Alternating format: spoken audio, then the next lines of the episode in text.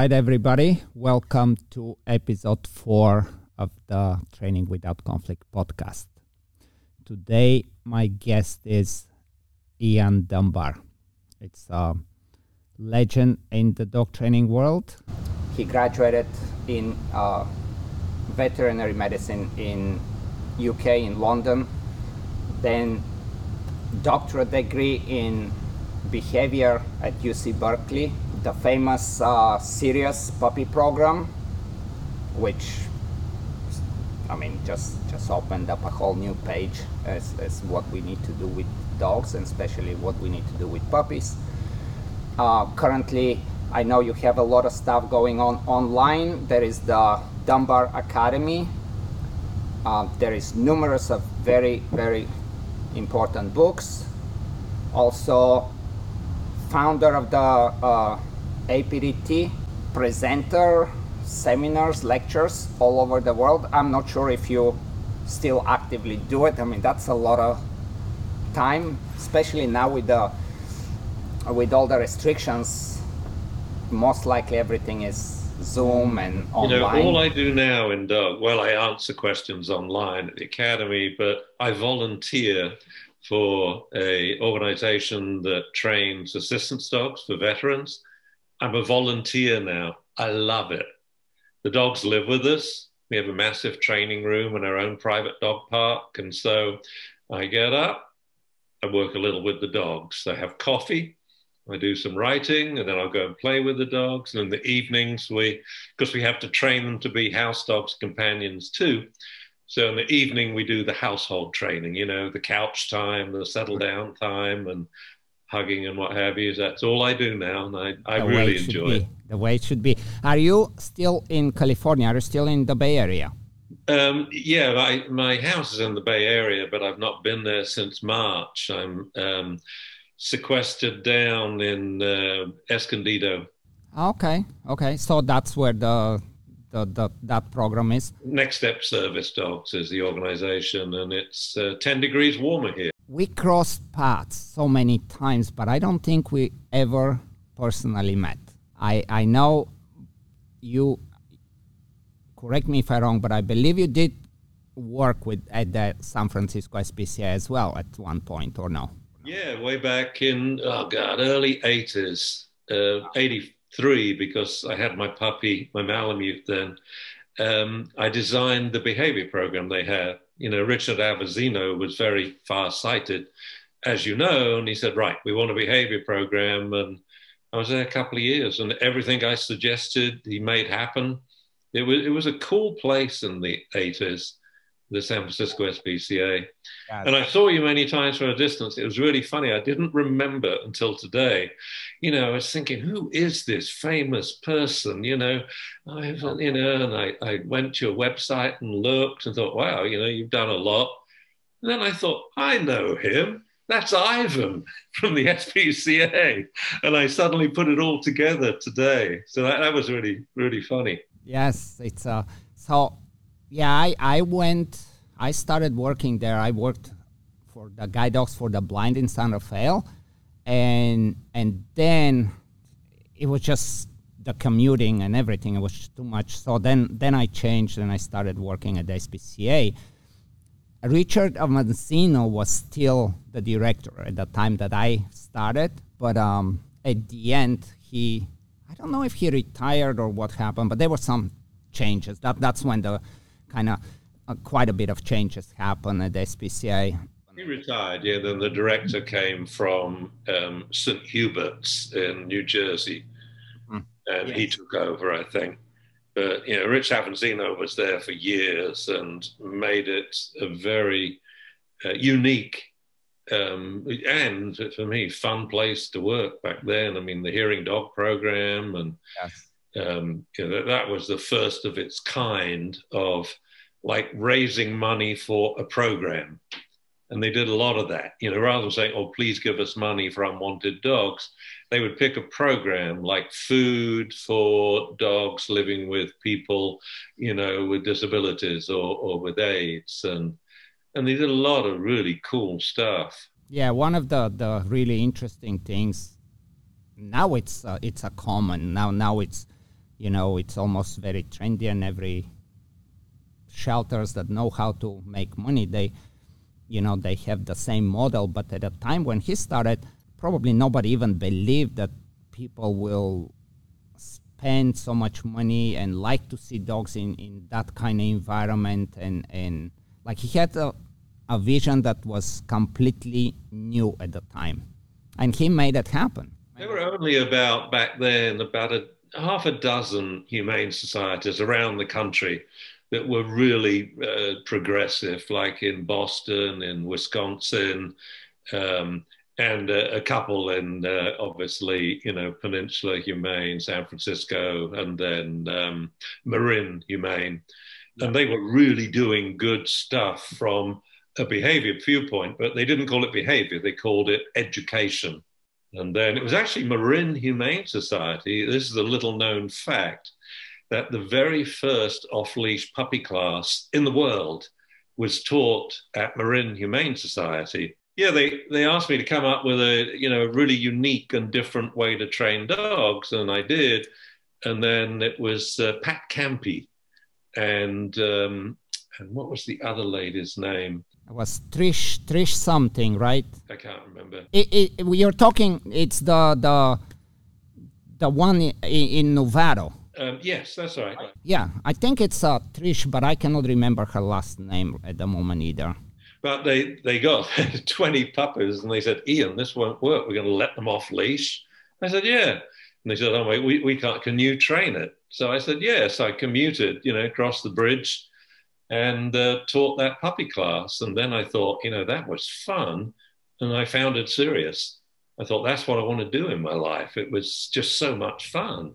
Yes. Because, you know, training was always dealing with problems. People wouldn't go to class till they had a problem. But now we got them at three months, and I could tell you, well, this is what's going to happen. And I'll tell you when I see it beginning happening here, like first week in class, I would say, I can now name three dogs who are going to bite their family members. Mm-hmm. When they're eight months old, it's so obvious. You know, the dog won't approach, it backs up, it ducks its head, and you would locate the problem and just resolve it so fast and it was safe and it was fun. You know, it was a it's one probably one of the most fun things I've ever done in my life, apart from the canine games. Um, but the puppy classes are just they're brilliant.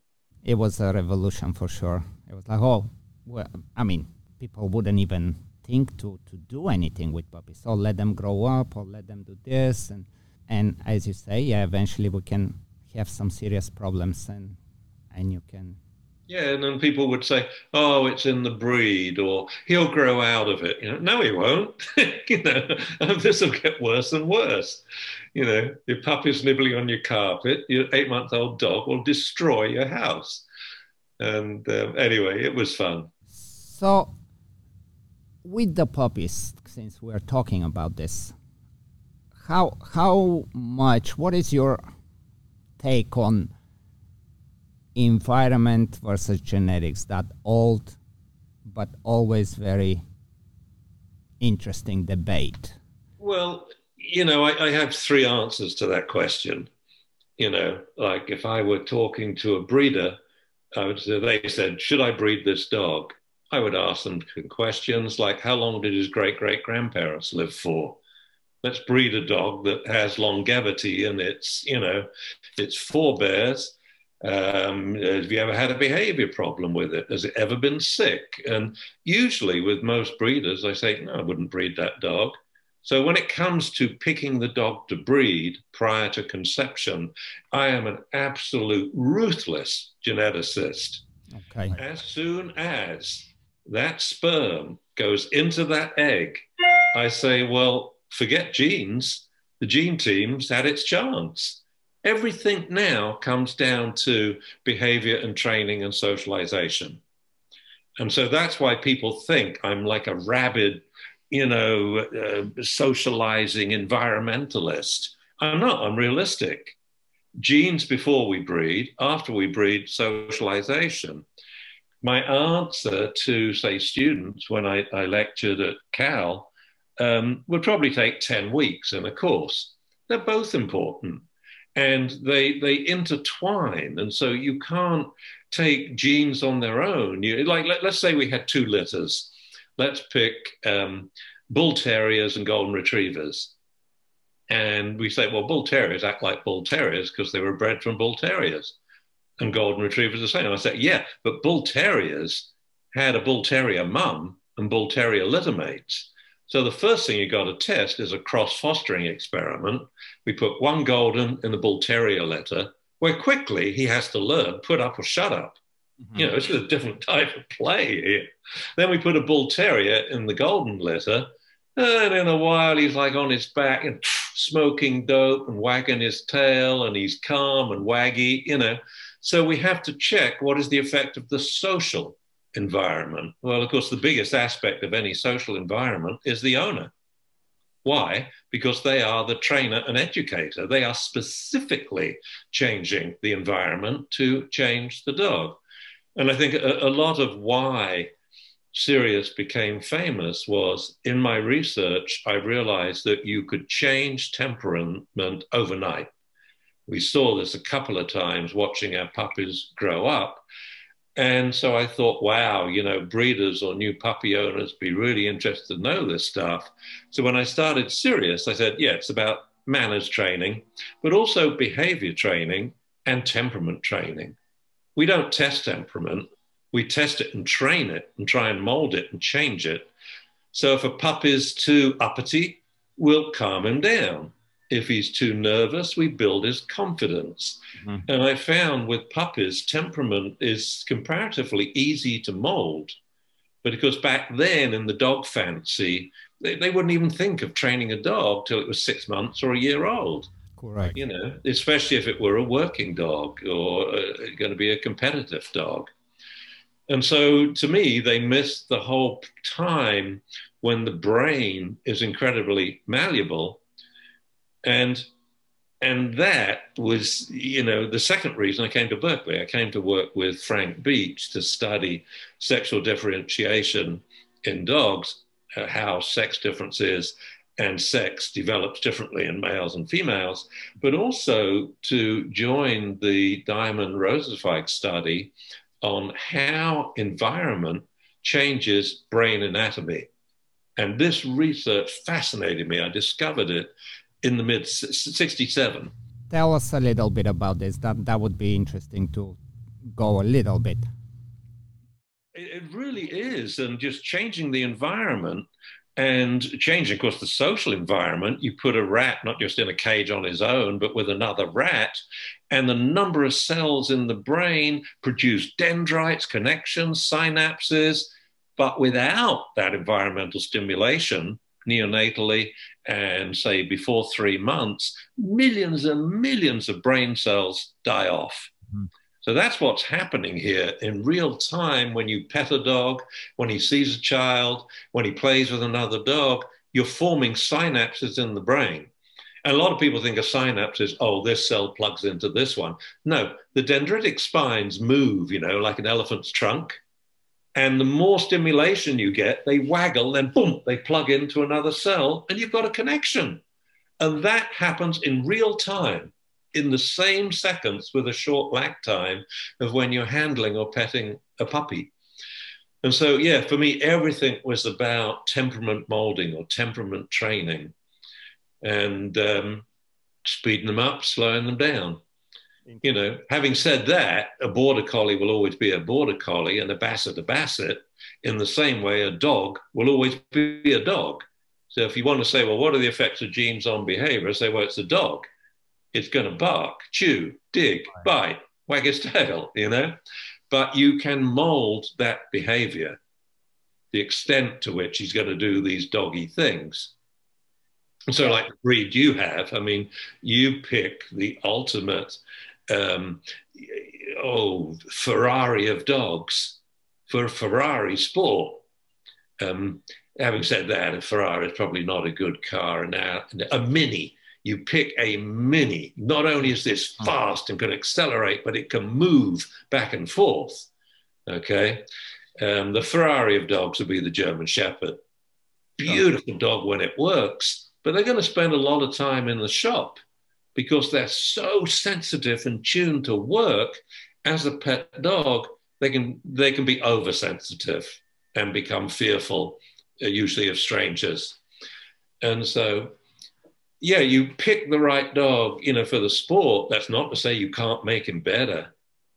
I, mean, I love when when I look at trainers. The trainers I love, uh, they pick a dog, any dog, best dog for the sport, or worst dog for the sport. Let's say they're doing agility and they pick a French bulldog or a basset, you know, instead of a border collie. I enjoy both the trainers that take these dogs and make them better. Yes. They don't just rely on the dog's natural skills, they refine them and they can turn them on and turn them off like that. So that dog can change jobs like we put on a hat, right? I'm a policeman now. Now I'm at home drinking a beer. And when people can do that with a dog, that, that garners a lot of respect from me. And so I, I, get a lot of joy out of watching the lesser known breeds yeah, compete. For sure. For uh, sure.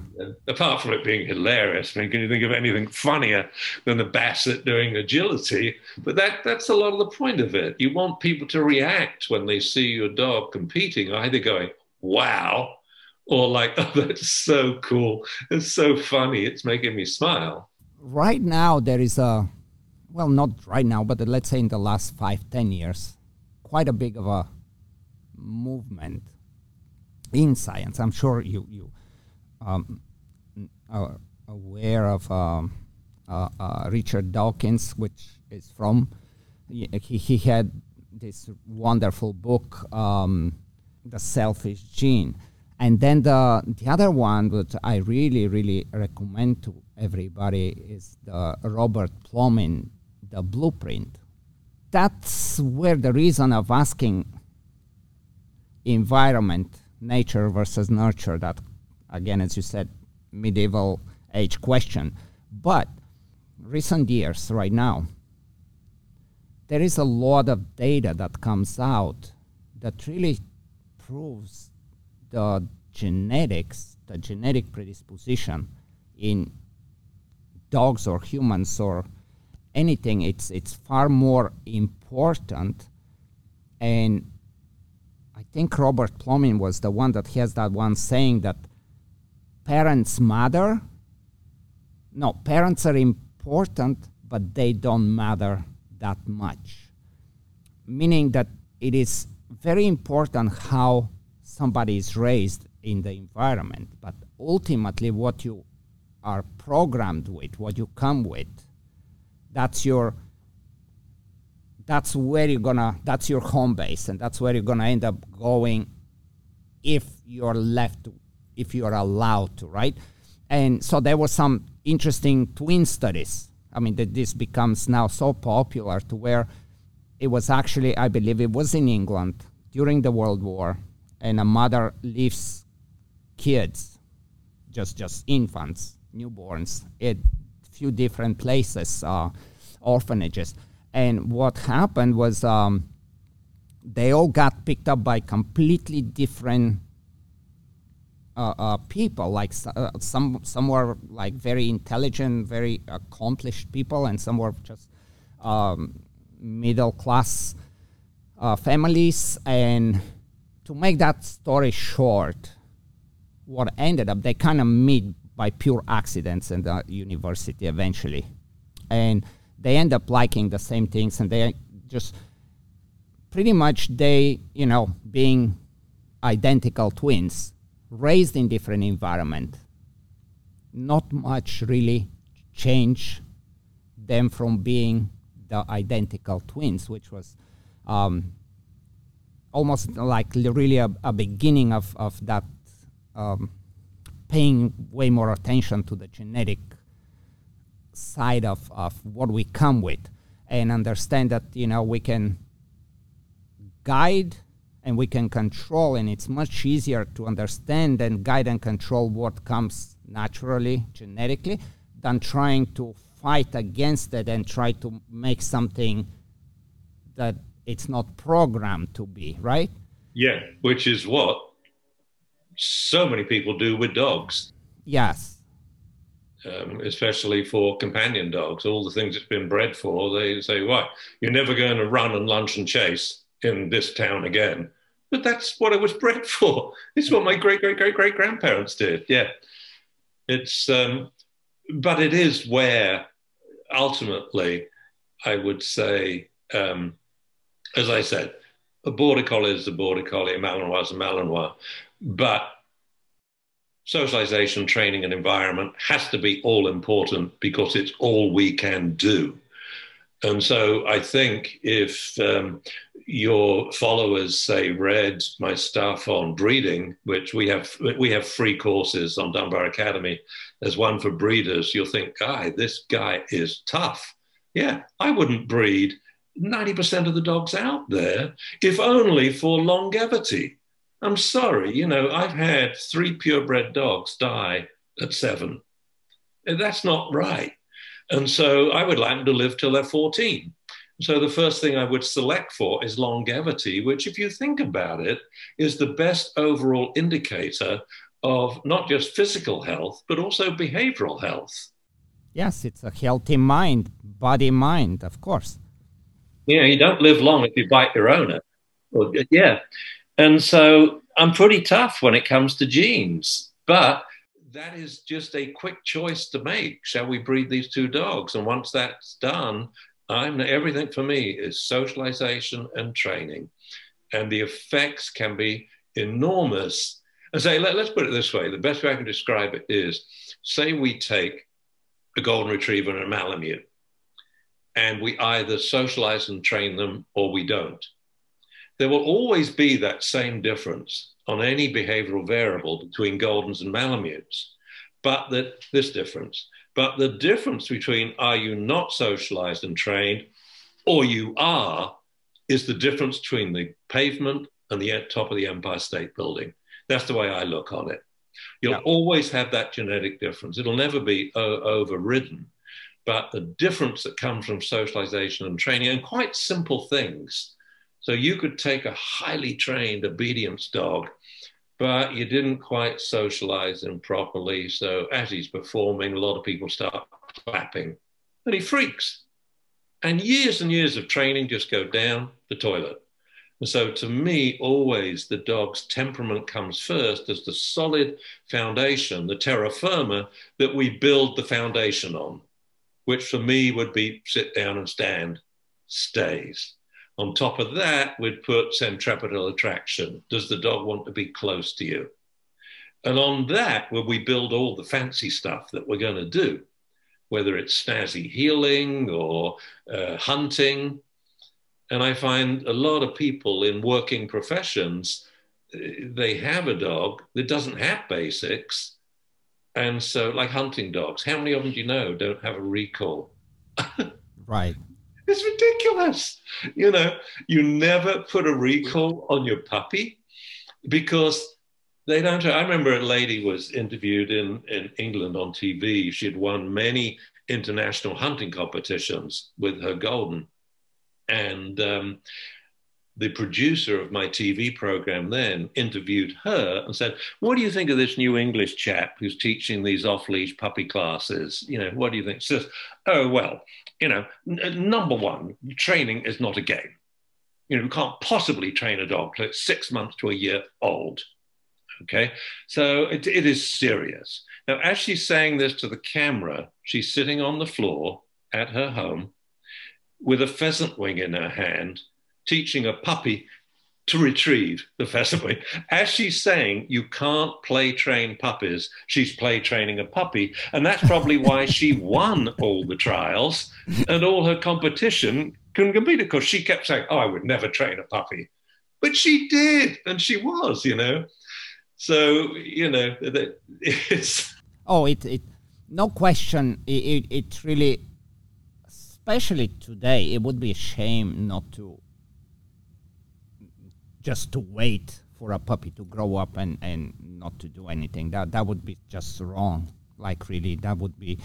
Um, I always give those examples of, um, you know, I'm coming Eastern Europe, Bulgaria, back in the communism time, like in Romania, the orphanages. There were just so many kids. Like I sometimes even in my classes have the show those videos on, on YouTube of um, those kids that had zero interaction with no no no parents, no no conversation, no play, which play is essential to, for you know like if if if you don't think about training, forget training, but not to play with a dog or not to play with a kid at that age, you completely will will will put a, a limitation of the brain development.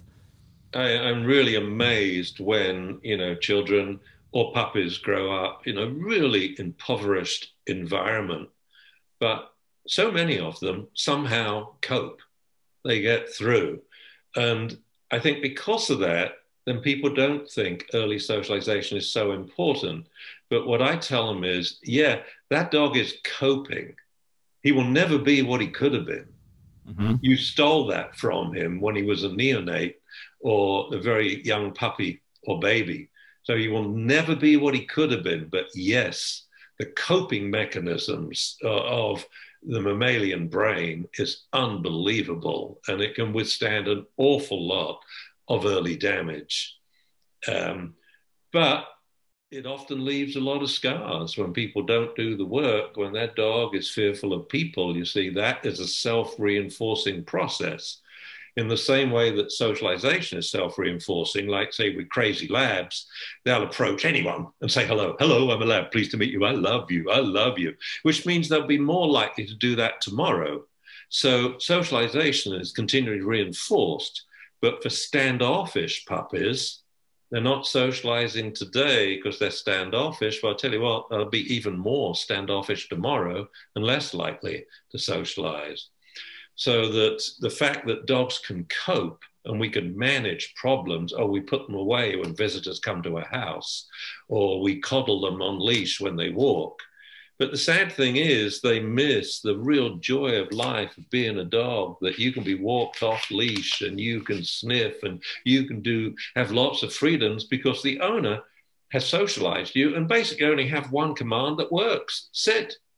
Can go a long way with an off leash dog if he just has an emergency sit. And no matter what he's doing, um, you can get him back under control. Sit. And then you've got options you could call him because now he's looking at you and he's proven you're in control because he just sat, he's being compliant.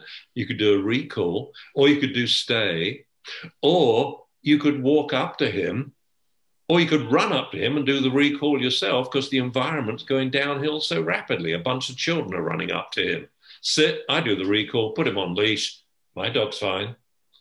And, you know, so we can go a long way by just at, at one emergency command with a socialized dog.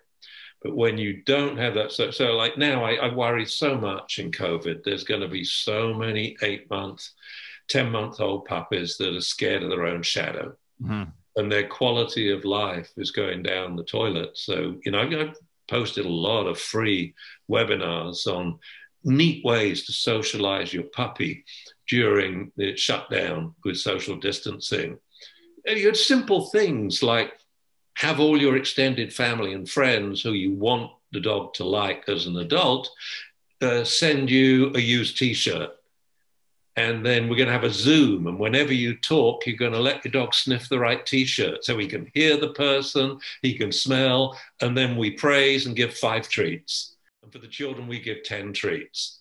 And you know, does that work? I don't know but i would definitely try it out. Interesting.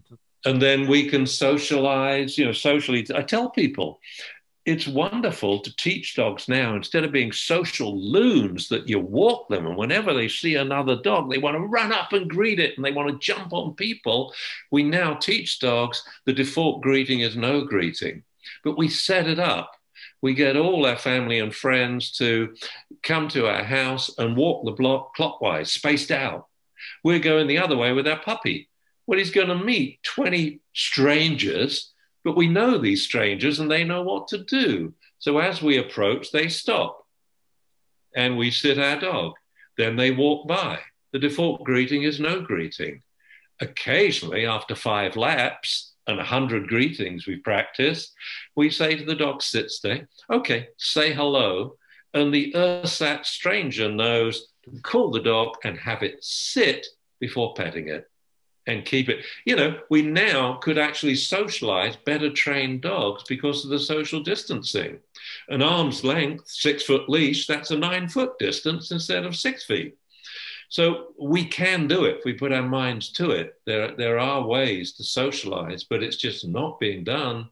And we have two hidden problems, which I call them adolescent onset surprises separation anxiety and fear of people.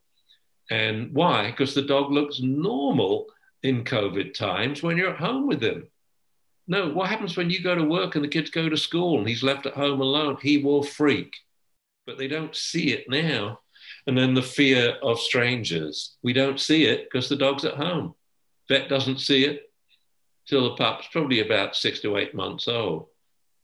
So it, it's why I've always, for me, socialization and training is just everything because it's all we can do now. And yes, I prefer prevention. Someone called me out on this day, today. I was reading one of the comments on a question I answered last week, and it says, All I ever hear is prevent the problem. It's easily preventable, easily solved when the animal's young.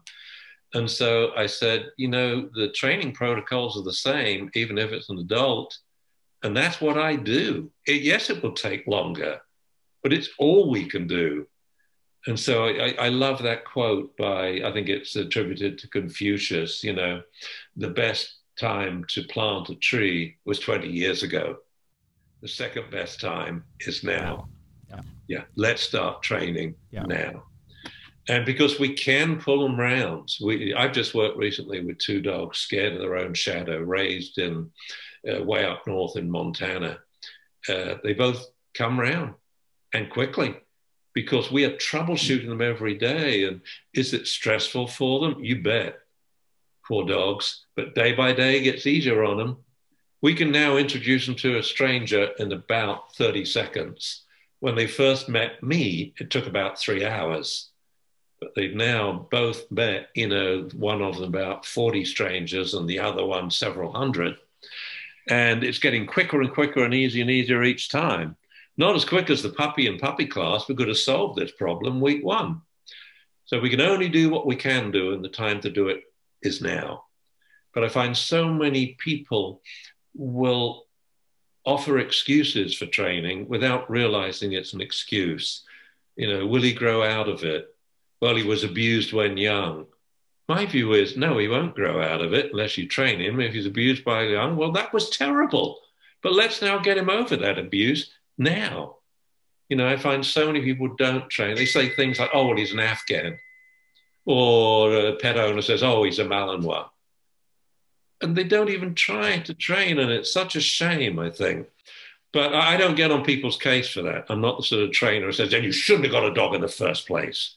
I find a lot of sort of holier than thou trainers out there speaking down to owners and, and not helping them. If someone comes to me with a dog, my job is to advise them how best to train that dog, a stupid choice, right now, not in puppyhood, because they've got that silly choice right now. So when you have a, I mean, I, I, I hope we agree and in some places where we have the like you would have a genetically weak dog. And there is ways to recognize that. And there is no question that training and socialization and just interaction is critical no matter what. But there is certain limitations right? Because they cannot overcome like let let's for example take the the sudden loud noises which is a very common part of a test right? I um so i, I mean i've been breeding dogs since late 80s and and we breed a lot of dogs. Um, i also was in the at the guide dogs very closely very interested in the, their program which was, yes, it, it was uh, by that time I think his name was uh, Clarence Pfaffenberg. he made the the little puppy testing and and and in his book well, he actually Pfaffenberger popularized the the work that was done by Scott and Fuller at Bar Harbor, Maine. So he just wrote it in a way that the average person could understand. And of course, at uh, San Rafael, they took that on board totally. So in the 50s, they were actually pretty advanced in terms of raising the puppies. But I find from going back, it's not changed that much since the 50s. And I think with like the new revolutionary stuff that I've learned about socialization, especially neonatal stuff, um, is it's astronomical on what it can do to a dog, whether he has brilliant genes mm-hmm. or not. Mm-hmm. And by the way, what would I do if a dog I would consider was genetically defective? Well, I would spay or castrate it immediately. And I would include in that if a dog required, say, an elective cesarean to be born. Yeah, I would do the cesarean. Then I would say maybe we should think of castrating and spaying the entire litter plus the mum. Yeah. You know, because yeah. veterinary science is for the survival of the individual, not for the progressive destruction of the breed. So that's how maniacal I am about genes. But as a pet, I would say, well, he's castrated so he won't pass these genes on, but let's give him the best shot being a pet. And if I knew his like lineage in terms of breeds, I would say, just so you know, starting at five months and maximizing at eight months, this dog will spook out to sudden noises. So when he is a neonate and the ears are barely open at two and a half weeks, let's subject him to every noise he's likely to hear, including loud noises, because they can't hear them too well. Right. You know, they feel the vibrations, hand claps, uh, balloons popping. Um, you can buy apps for every noise there is. Let's turn it up to 100 decibels. You know, let's handle these neonates to, you know, just over and over and over. Let's hit them with it. And people who are doing this now, um, my, my favorite trainer in the world um, is, is, Russian. She lives in um, Indianapolis. And the way she selects her dogs, they're specially bred, um, and all they come from humane societies, because the dog she competes with um, was a little white pit bull that they found in a humane in in a shelter, and it um, that did uh, very well competing against the military and the police. I think she was the only non military police individual, and she came second. And everyone said, No, you really came first, but you hadn't got a uniform, so we couldn't give it to you. But the selection is extreme, but the way she raises these animals, the videos of it, um, and you, you, can your your your listeners can Google her name, Julie Case. Um, and try she has a Facebook page, and you'll see her socialization videos, and you will not believe it. What she does with these neonates, three weeks old, she's got a whole bunch of uh, kindergarten children handling the puppy, passing it as they clap and sing songs. And then they have the room, which is the floor is covered in balls and crinkly paper and, and, collapsed garbage cans and seesaws. And this is where the puppies are being socialized. Um, it, man, the number of brain cells which are making dendritic connections and living there compared to living in an apartment, it never goes out. The brain cells that are dying. So when we now look at the means available for so, so they, I think the military, you know, cotton on to this, but the way they did it was too silly. I mean, what's it called, the military system where? Yeah, yeah, uh, the super, yeah. Six exercises, each one is what, 15 seconds long and done in true military fashion. We will repeat this five, five times for five seconds, you know, or what have you it was the right idea, but not 0.01% of what you should be doing. Then neonatal stimulation has an enormous effect on the dog. And I call it what I say is my analogy is it gives your dog padding. to withstand all the ills that the world is heir to, all the weird stuff that's going to happen. Children running up, tripping over, and headbutting a dog when he's chewing a bone. The dog will say, oh, been there, done that. Yeah, when I was four weeks old. And, and when they talk about socialization, people I don't think really understand what we're talking about because of what they say. Well, you shouldn't do it for more than 20 minutes. No, I do it till the puppy passes out. And then he falls asleep for 45 minutes while his brain is making a permanent trace. Then he wakes up, he's ready to go again. And if you want to understand, I think what is right for dogs and puppies in terms of experience and exercise, watch them play to the exhaustion, which is what they'll do. It's what every litter of puppies does. They wake up, they yawn, they pee, they oh they scratch, they pee, they poop, then they find another puppy to bite on, and they do it till they're exhausted. They go to mum and suckle till they fall asleep. They play until exhaustion. That's what we're not doing to puppies. We're not socializing to exhaustion or giving them experience to exhaustion. You can't do too much with a puppy because you'll just fall asleep. It tells you when. Correct. Having said that, I don't mean to say you frighten the living daylights out of an unsocialized puppy, but if you've been doing it since neonate hood, neonate hood, or since he was a neonate through puppyhood, no, you can scream at the puppy, shout, run down, fall over, and do all this high level socialization. You know, I got caught out by this right here about three months ago. I went in the training room and I tripped every single dog in training spooked. Mm-hmm. I thought, oh my word, yeah, you know, we used to do that in puppy class. We don't even do it in Sirius now. And exercise in Sirius puppy training was I do it with the kids. I say, look, here's we can play a joke on your parents. When I go, you know, from that children's song, a tissue, a tissue, we all fall down. Or I think in America, they say ashes, ashes, all fall down. When I sneeze, I want you all to fall down, some of you to go still, and others to pretend you're having a fit. And it's a joke on your parents. And I watch what the puppies do. What do the puppies do? Well, the first dog to hit these children are pit bulls followed by labs. Like as if they say, it's not my fault, it's not my fault, lick, lick, lick, lick, lick, lick, I'm sorry, I'm sorry, lick, lick, lick. What happens to the German Shepherd? He doesn't move. He sits next to his owner and goes,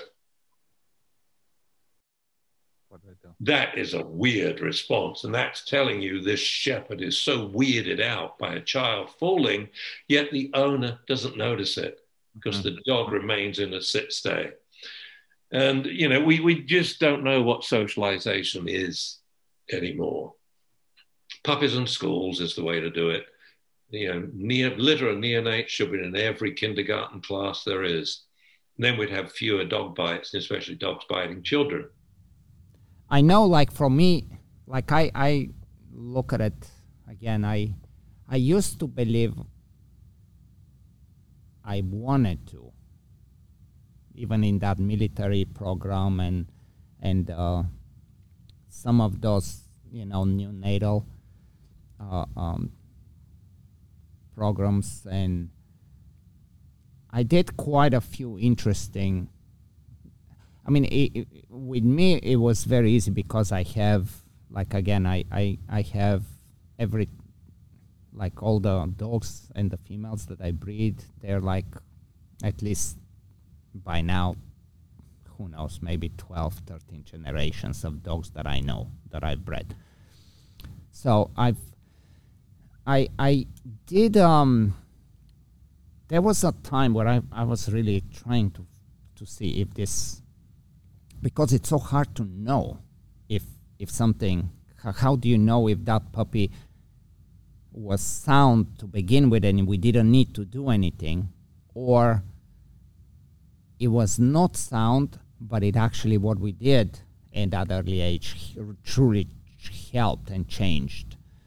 And I there were times early 90s I split leaders in two. And I did with some and I didn't with some. The ones that uh, like I did not find much if any difference in development. The most change in development I found with the dogs that had a just a more of a normal interaction and when play was involved, any form of play. That really made them very confident and very uh, uh, curious and ready to explore and ready to interact. And the ones that did not have a chance to play, they were very observant, but you can see them always judging, always thinking a little bit. eventually, I, I decided to even in, in my training program to to stop the like using the cotton balls and tickle them and put them in the cold and I I stopped it just because I never really saw uh, a change. And there was a time where I really, and eventually I decided that that's such a bad idea. But I was, there was a moment that I wanted to breed two very unsound dogs, like noise sensitivity, um, just completely always aware of the environment, and and we know that it kind of comes in. There is some genetic predisposition to that, and I, I I was so close to breed that, and see what I can do if I, like, go just crazy with that early on uh, programs of, of development and, and I never had the guts to do it because it's uh, especially I breed Malinois. And when you have Malinois that are not sound the problems that you have are different than an Labrador that's not sound. That's a, a, an understatement. I, I, think there the example you give is um, when you talk about, uh, say, sound sensitivity if a dog is sound sensitive, and that certainly has a genetic component to it, because we bred them to be sensitive to sound and to respond to it.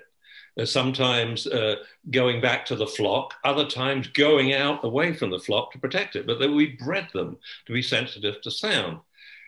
What I have found from puppy classes is we can prevent the dog from becoming oversensitive to sound as an adult in a way that will severely change its temperament and behavior.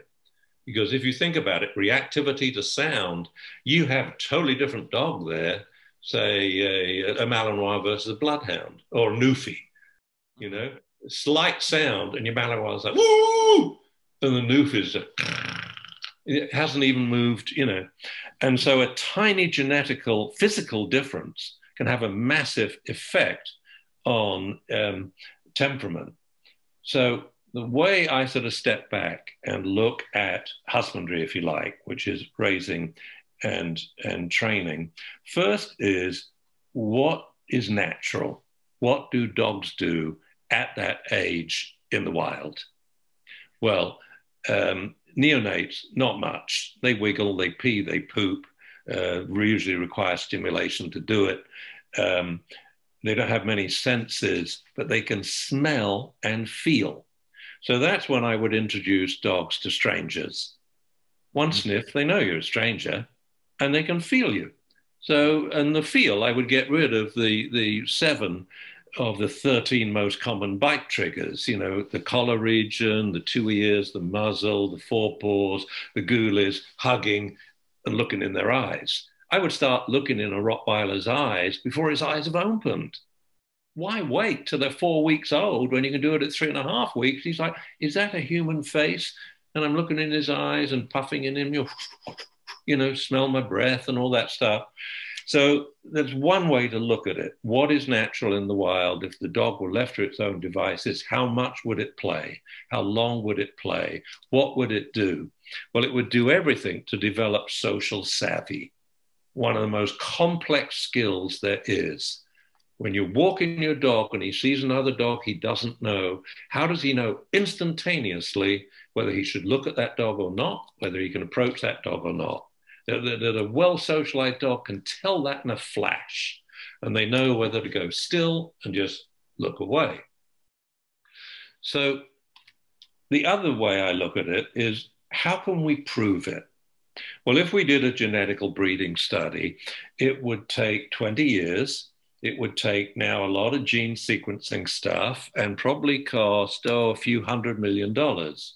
Well, that ain't going to happen. However, how quickly can we do a study on training? Um, very quickly, as opposed to studies, say, on cognition. They take forever, and your effects require very sophisticated statistics. If I did a study on training, and my favorite studies are what I call test train test, you're going to train, have this dog for 25 minutes. So I test his comprehension on, say, verbal commands sit, down, sit, stand, down, stand. Five times over, verbal commands only. If the dog doesn't sit, I repeat the command. I repeat it to a maximum of five times. If he doesn't sit, I then lure him to sit and carry on with the next one, which is down. Okay, so that's my test. Sit down, sit, stand down, stand, verbal commands only, multi commands, commands if necessary. Then I calculate what I call the um, response reliability percentage. So if I repeat it five times for each sit from the stand, I've got five repetitions, five responses divided by how many commands did I give? Well, I'm only scoring up to six, five verbals and a lure. And I come out with a percentage. Well, a, a, a lady who's starting one of these studies in England just said, I got a dog, he won't do anything. What do we do? I said, okay, here's the protocol. You say, sit five times, no response. You try to lure him, no response. He has a score of six, but zero responses. Now you physically move him into the sit for the next position. So we go on. But you're getting a score of zero response reliability. Brilliant, because this is the pre-test. Imagine now what just 20 minutes lure reward training is going to do to this dog. I can improve that from zero to about 70% in 20 minutes. And so when we're doing research on training, the effects are enormous. A dog that won't let go of a retrieval toy. We can change that in one session. You know, but this is the research that's not being done. Instead, people will talk about, oh, well, is it this gene? Is it bred into the dog? Was it his grandfather? Or we should do a study on this, or studies on cognition in learning. My view is it'll take forever, it'll cost a fortune, and your p values won't exist because you need sophisticated statistics. I'm going to produce data in 20 minutes by just training six dogs that my p values will be 0.01. So if I graph out the histogram scores of the pre test and the post test, the same test before and after training, you will see daylight between the two bell curves. We don't need to do statistics on this to know that the p value is going to be 0.01. It's going to be so significant. This is the training that I so wanted trainers to do. And it's why I started the APDT Foundation to raise money to give as prizes to trainers that have done research on dog training. Because at the moment, what I find in the doggy world, in the training world, so many people are proselytizing it like, like I am now. Mm-hmm. I want to listen to that. I want to see you doing it. So, what I've been doing the last two years is filming me training, and I'm now changing careers into an editor. Now, what you will see is one minute before, one minute after, a dog playing with that same dog in a dog park with hundreds of dogs around. But you can also see real time training of how long it took me. And with that dog, it was about two hours and three sessions. That is a dramatic change. So, you know, I want people to see the data before and after. And if you're interested in that, you want to know how I did it, here is the real time training with no edit. And so, you know, instead, what we're getting, say, the foundation is giving grants to people to do studies in universities where half of the money goes to the university. And they're doing the wrong studies. They're all on cognition I don't want that. I want studies on training so that we know when we see this video, we see these data, we see this video saying, I really want to see how this guy did it. Yeah. We know who to listen to. So, like, that's gone. You see, in your world, you have that. It's called competing. Correct. And when I got into this field, every single person at my seminars was competing in obedience. A few of them in tracking, a few, very few in Schutzhund and so on. But they all competed and they know what an NQ is. They know what a zero is.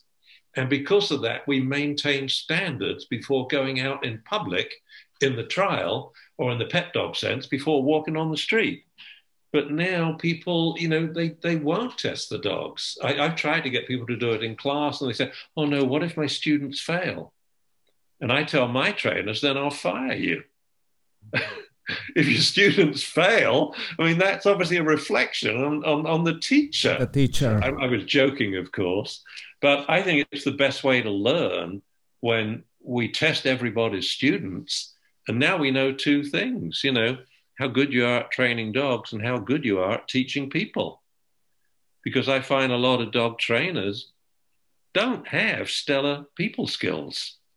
In fact, the opposite. They're very disparaging of their clients. You shouldn't have got a dog. You never should do that. That's inhumane. And no, my question is can you train the dog? Prove it. And when I've seen that a person can cause behavior change in a dog, then I will listen to them and watch them. And then we can have a meaningful conversation about the techniques you used. And I'm not the sort of person to say, I don't like that technique, you're a horrible person. I would say, you know, another way of doing it is this shall we try that and see which is quicker and easier and more effective? Then we evaluate what's enjoyable or not. But I find many trainers make value judgments on others without, and if you think about it now at workshops or conferences, when did you last see someone train a dog on stage? See, this was the way the AP, APDT used to be up until 1999 in San Diego, when we had 1,500 people at the conference and the presenters were all training dogs on stage, dogs from the audience. And, and, I love that. I mean, one of my favorite people to watch, I don't know whether you've ever seen her on stage, um, Sue Sternberg. She was hilarious. I think it was San Diego where she's teaching dogs to retrieve. So says, Well, I don't have a demo dog because I've come from the East Coast. So I'll pick three dogs from the audience. And she picked something like a beagle, a husky, and an Irish wolfhound to train real time on stage. It was so hilarious because she has a bag with treats in it on the floor. Well, the beagle's in the bag. So she puts the bag on the table. So this Irish Wolfhound runs off with it. The whole thing was just funny. Yeah. But in the end, she had three dogs that would retrieve on cue. That's a trainer. You kind of started something that I, I want to come back to this, to where um, the, the whole problem of which is a it's a very big problem the, the divide between the dog training camps and which way is better and which one is it's uh, um, not not a good way to do. And I wish that we can find way that we can train compete and see what works the best for the dog which dog is happy which dog is comfortable which dog like like it's it's not that hard for us to work together but somehow there is a big divide in the community of dog training. And we all have i mean i have my my own theories of why this is.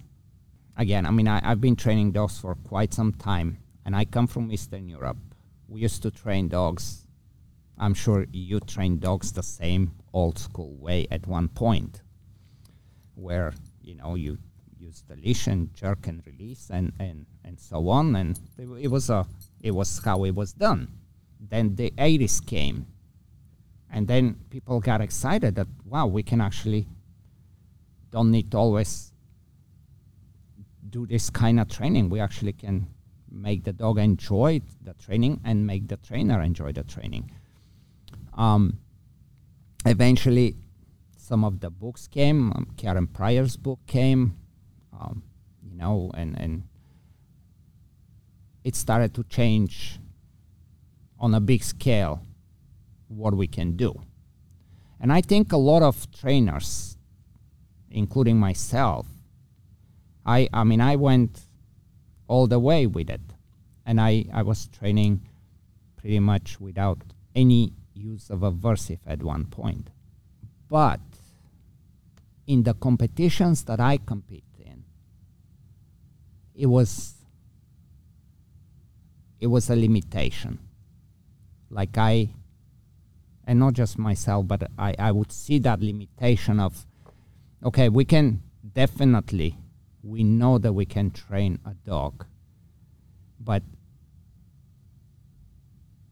if we have some element of negative reinforcement, the training can become a level or two higher.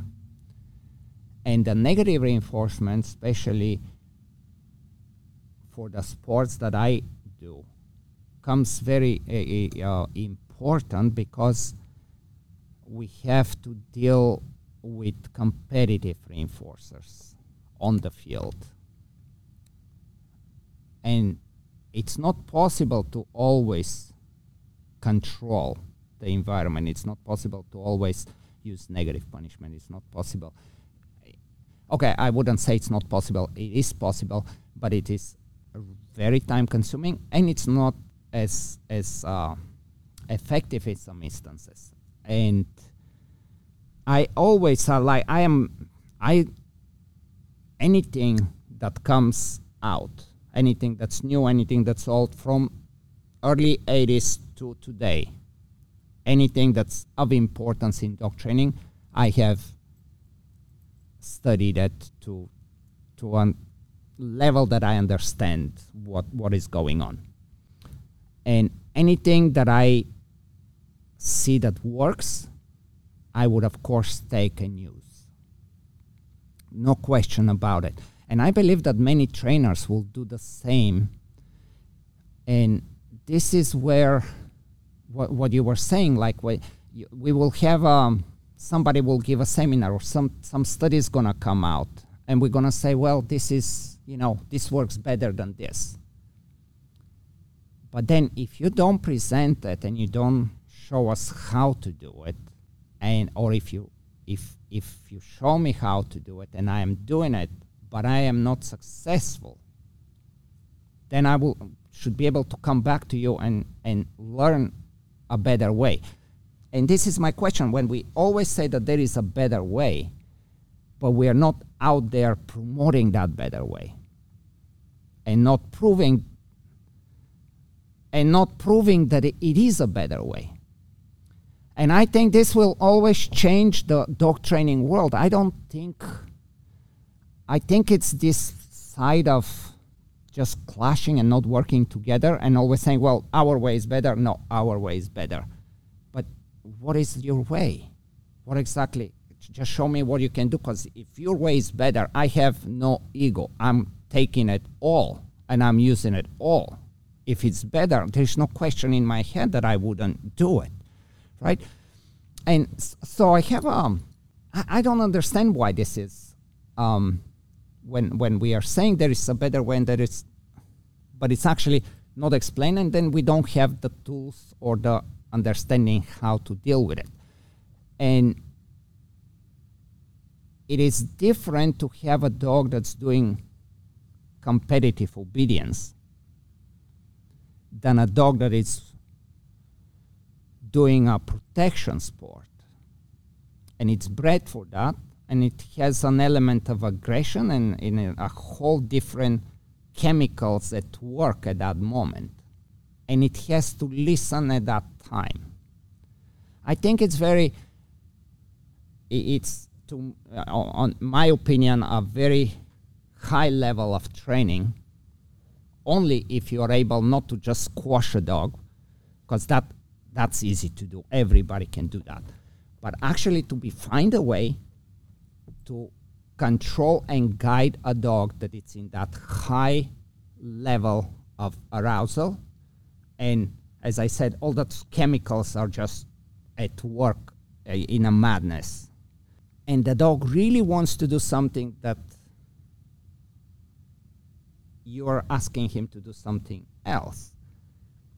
But finding the way for the dog to do what you want while they really want to do something else without showing that avoidance and suppression and, and you know just pure compliance with eagerness without the without the i'm doing it just because i'm afraid that you're to jump on me.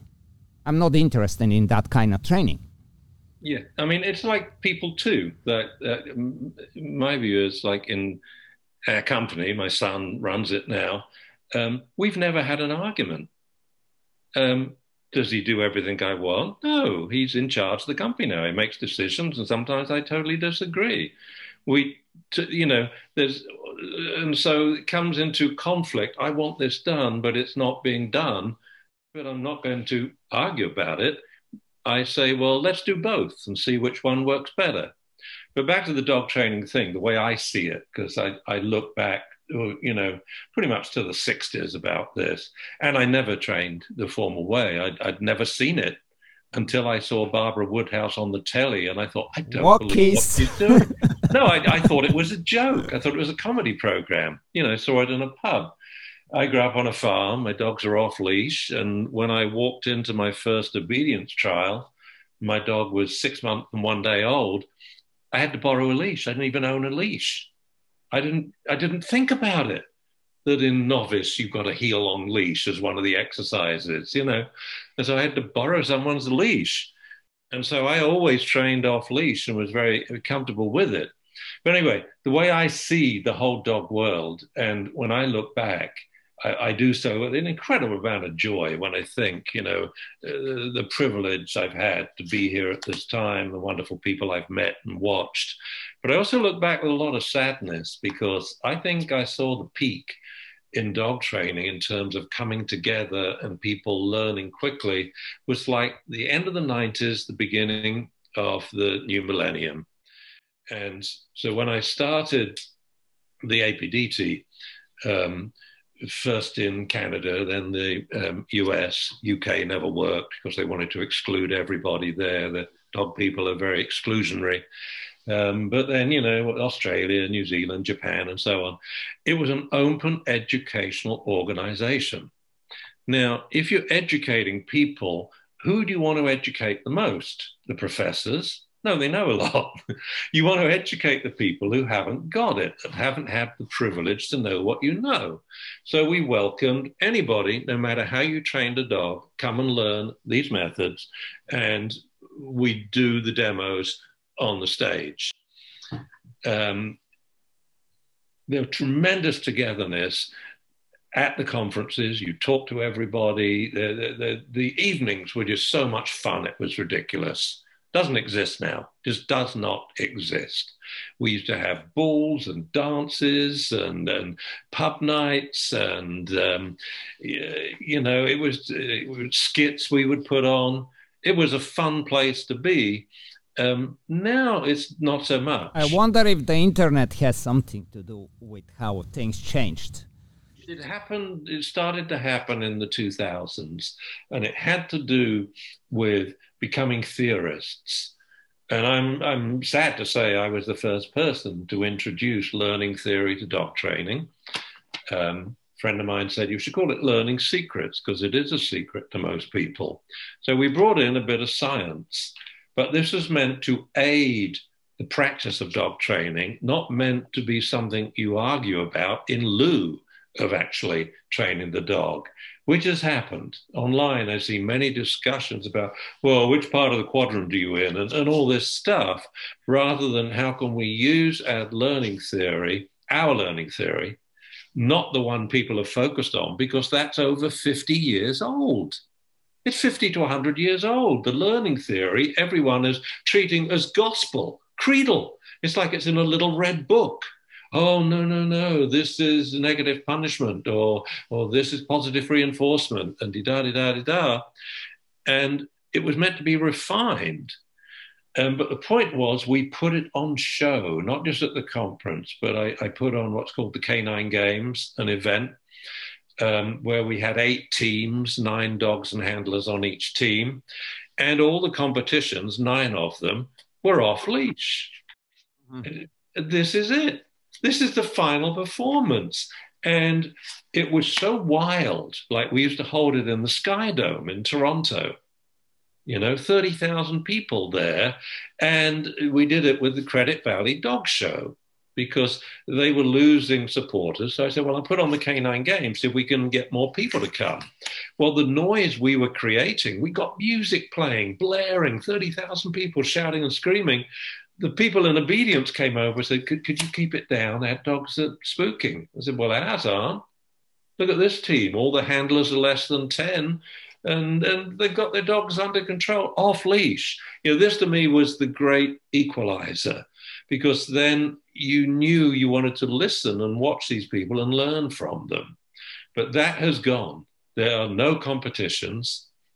And I think, in part, I feel responsible for it going the way it did. I didn't notice what was happening again the rift coming back, the tremendous animosity and hatred and the APDT even changed from an open educational group to being exclusionary. No, like it was in England. When I tried to start it in England, I got 500 names who wanted an APDT in England. So I gave it to a good friend of mine. I won't mention his name. And he started handling it. First thing he did was took these 500 names and deleted 430 of them and said, well, they can't join We'll pick these 70, of which seven said, I don't want to be along to this association where you're throwing out people before we start. And the APDT in the UK took about 20 years before it built up to the 500 number that I gave them back in 1994. You know, and this whole exclusionary thing. No, we you will never change someone from excluding them from your tribe as one totally positive dog trainer calls it, go and join another tribe. No, if you care about dogs at all, dog trainers are precious. And the way I explain it to people, when I'm talking to a dog owner, if you see me do it, you won't believe how I'm, I'm turned into the nicest person there is. I'm nodding, I'm smiling, I'm trying to seduce this dog owner to do it my way. I've got lots of tricks of the trade that I learned from the Bozo game to convince them to give it a whirl. But when I talk to it, why? Because I don't want to deny their dog my education. And if I belittle this owner, they aren't going to do what I suggest. So I think their dog suffers, and that's my fault. But when I'm talking to a dog trainer, I'm talking about ruining the life of 2,000 dogs because I don't have the people savvy and kindness and empathy to talk to another person just because they're doing it differently from me. It's like people that get pissed off because you vote the wrong way or you belong to the wrong religion. Right. You know, I like talking to people with different beliefs and learning from it, and I will be totally civil. And that's right. not because I'm English, it's because I am who I am. Let's chat about it and learn. So we stopped a lot of people learning because we, we wouldn't allow them to come in.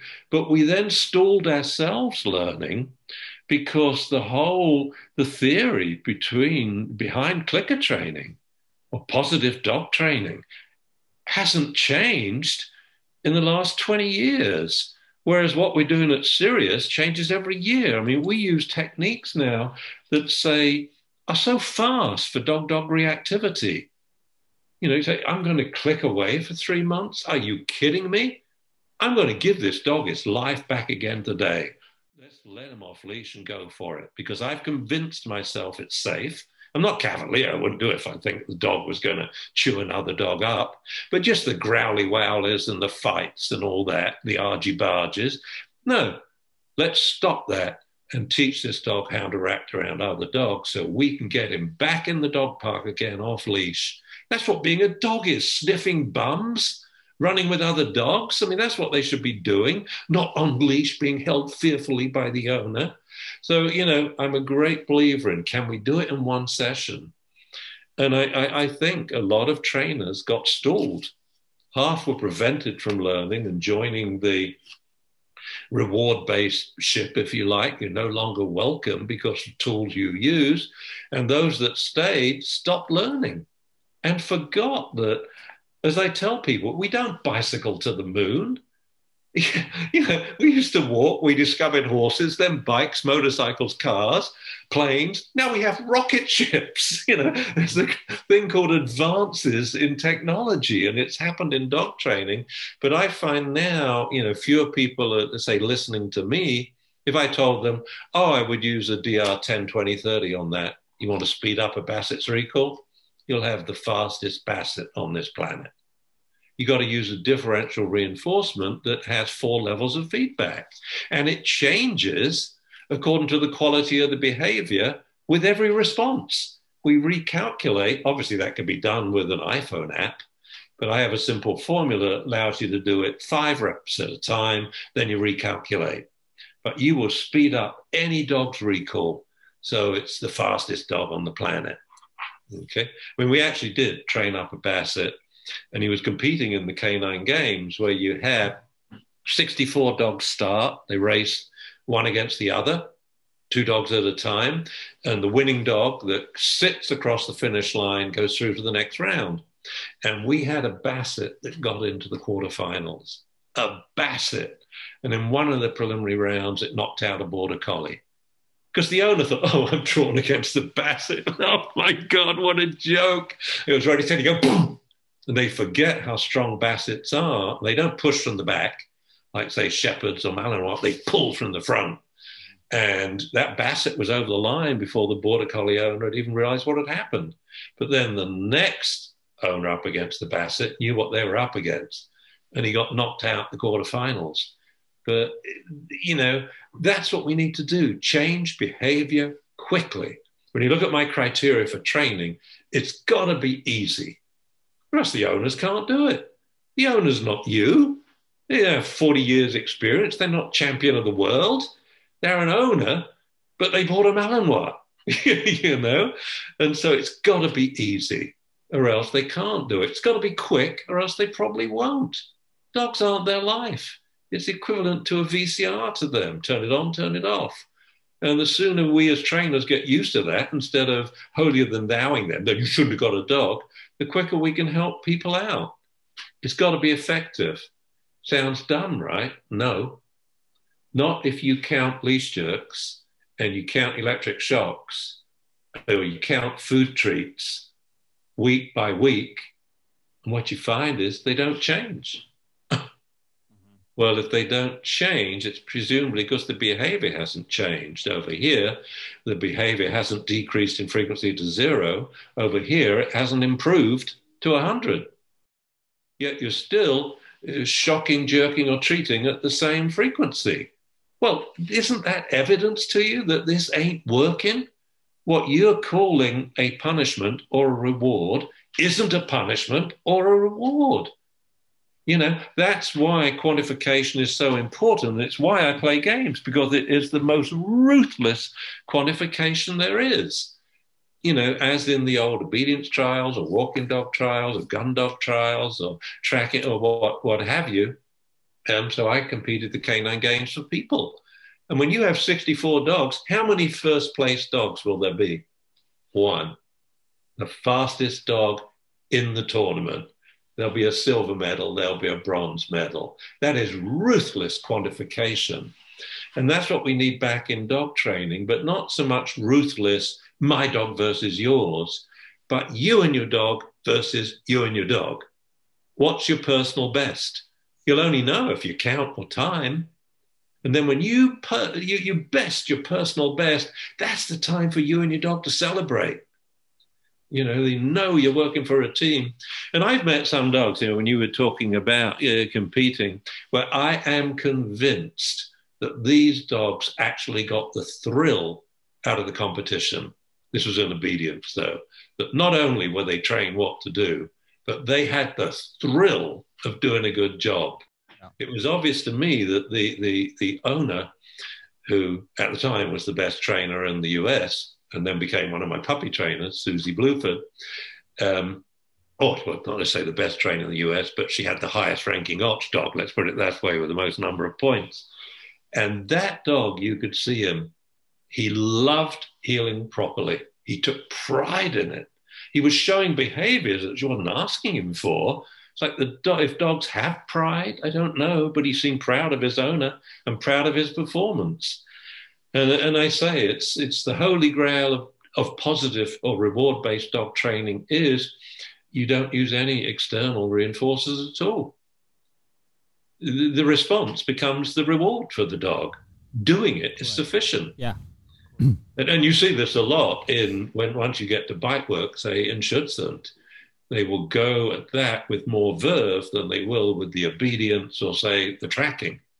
And back when I, I, I used to counsel some Schutzhund trainers back when, and um, so I looked at point spreads in the three disciplines. Bite work, you got a tiny point spread between the top 10 dogs.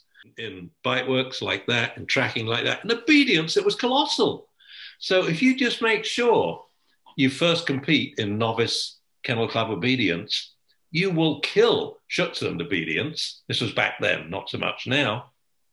Who is going to make up that point spread, even if they come first in bite work and first in tracking? Mathematically, they can't you know, it's very different now. Obedience is a big thing in Schutzhund now, but back then, 40 years ago, it wasn't. Correct. The obedience was totally sloppy. And so it makes it a winnable sport with not the best dog. It's kind of like our elections in the States. Yeah. Um, it's we've got to get back to people doing it. And, and this is where um, years ago in the 90s, I went to the AKC and said, your, the novice exam in the AKC is the best exam for a companion dog. It's wonderful. Quick sits, one command, solid, rock solid stays, walks by your side on a loose lead. I mean, hello, why don't you just change it and offer the same exam, but people can talk to the dog the whole way through? Mm-hmm and the, you know this one command only thing ruined what could have been i think the most fun attractive sport out there because it's a very well designed test which has been copied in many other dog sports um, and even if you like between exercises offer a treat or throw a tennis ball or play tug sure. for owners and instead, no, this whole thing, you only give one command, you can't praise. I mean, it's how to make a misery out of something that's enjoyable. It's like, oh, we have a difficult exercise here, dog training. I want you to make it really unenjoyable. That was AKC obedience. Why didn't they change the word, uh, you know, and have a like pre novice where you could talk to the dog? I mean, they do have a pre novice of sorts, but you can talk to the dog all the time because that's what a pet owner wants. Yeah. And you can give treats. You have 10 treats, say, per trial. Yeah. And the, the, whole dog world would be different then because we, we have to, people have to do it. And, and as I tell everybody, dog behavior doesn't lie. I can look at your dog and your dog barked five times, that's a fact. Why he did it, we can argue forever. Well, he's abused when young, or he's lonely, or he has anxiety. No, he barked five times. Solve that problem. Teach him to shush after one bark. Behavior is observable and quantifiable, testable, so we can test what people are saying.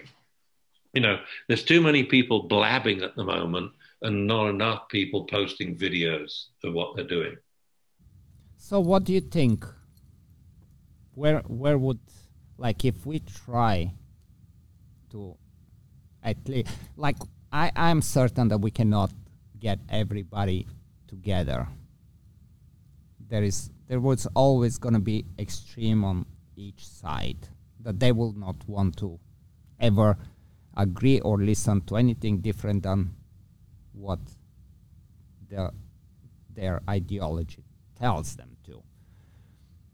But I also know that all those, the majority of dog training and people that love dogs, they don't necessarily want to be in these extreme places and they want to do the best they can for their dogs. And in my opinion, the best to, for a dog is whatever the best for that dog is, and it shouldn't be based on uh, um, ideology or or if if we try something and it may work with 50 dogs, but it doesn't work with that dog. Do we not want to try something else that maybe has a chance to? And how do we how do we get everybody? Because if we all start to train dogs together and actually share ideas instead of just saying no, my way is better than your way and your way is better, but we actually start sharing ideas and we have some competitions to where it's really, as you said, it's like no, we can we can prove this. It's easy. You watch it. You know, it's not. I don't listen to. It, I want to see it. There's gotta be a way that we can get back to making dog training exciting because there is a lot that we can learn from from everywhere yeah, I mean, I, I, think the K9 Games was it was one of the best ideas I ever had, but I had a stupid business model, and every year I did it in a different city.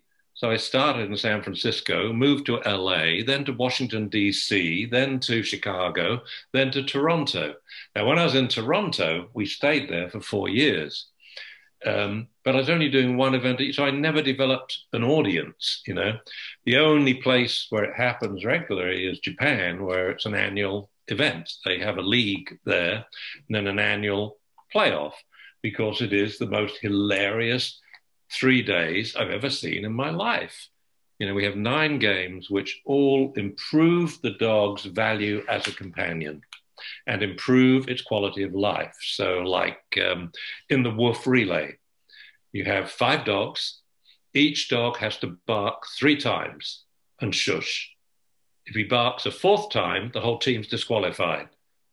Five dogs have to do it. Woof, woof, woof, woof, woof, woof, woof, woof, woof, woof, woof, woof. Uh, the world record is 7.2 seconds. Pretty good, eh? That is. That yeah. Is. And so, and my favorite event it was Dances with Dogs. And uh, the in the event description, it says you have two minutes to complete your performance. No, you have 30 minutes, 30 seconds to set up. You have two minutes to complete your performance. That's all it says. Mm-hmm. And the things we've had there We've had like drill groups, you know, seven owners, seven dogs. We had a guy came on dressed as an accountant, carrying a briefcase with his dog, a collie, wearing seven veils. And the music starts, da da da da da da da, and he strips and dances with his dog. You know, we've had plays, we've had humor. It's amazing what people come up with when you just say, "You've got two minutes, do it." But I, I, have a list right here, actually, of things I tried and um, succeeded in, and a list of things I tried and failed. Mm. And so things I've tried and failed, Canine Games, my fault. I should have had it in San Francisco and kept it there every year. Yeah, yeah. Building up to where it's grossing a couple of million every year, and then it spreads. I should have done that. Maybe in the future um, all sorts of things. The zero calorie treat. This was a puffer that puffed the odor of liver to a dog. You had 30,000 puffs in one treat, ideal for vets or groomers handling dogs who want to treat a lot without feeding it. You know? So I, I tried all these things and they. Interesting. They so what happened there? Um, people didn't get it. I tried to sell it. And um, people said, oh, you're teasing the dog. And I, now I would say, no, I'm not. Smelling the treat's far more rewarding to the dog than actually eating it. It's, they sniff it forever and then it's gone. It's heading to the dog's anus already, you know. And um, so, you know, trying things and like more recently, you know, people are moaning about this trainer on TV and that. So I started a program on uh, an old website called Dogstar Daily. It's still there. You can yes, look at this stuff. Yes, and it was called America's Dog Trainer, and then World's Dog Trainer. So I wrote to hundreds of trainers and said, "Look, I know you don't like what you see on TV. Here's your chance.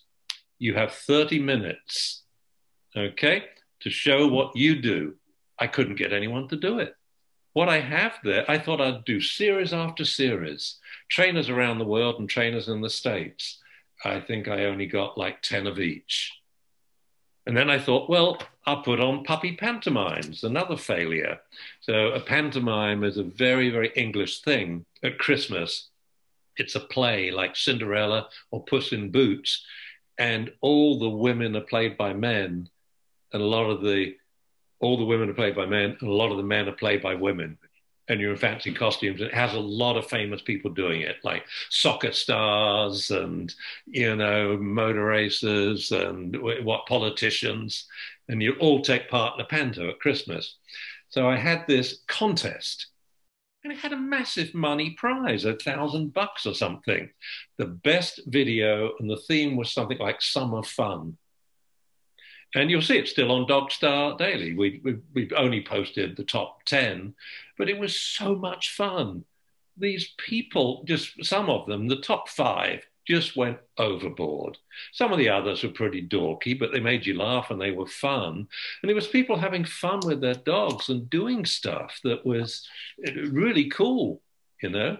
And a couple of the dogs were incredibly well trained. Um, but you know, we picked it for not just technical merit, but artistic impression. Like with the, you know, I think we got to bring those things back. And because um, when I try stuff like that, I'm always too long. You know, like 20 minutes. No one wants to watch a show for 20 minutes. They want to watch a dog trainer for one minute. And if we had 100 different dog trainers doing the same thing, teaching a dog to sit stay, you know, but you've only got one minute. Okay, off you go. And it can be real time or fast forward. My yeah. son does that a lot when I'm training stays. You know, like I think in one of our Sirius videos, he fast forwards this dog. He's not responding to an all or none reward training thing to find my face and look at me. And he's just sitting looking at my bum. And he does this for like three minutes. So Jamie just fast forwards two and a half minutes. then all the dog, dogs say, oh, that's not your face. And he comes around and sits front looking at the face.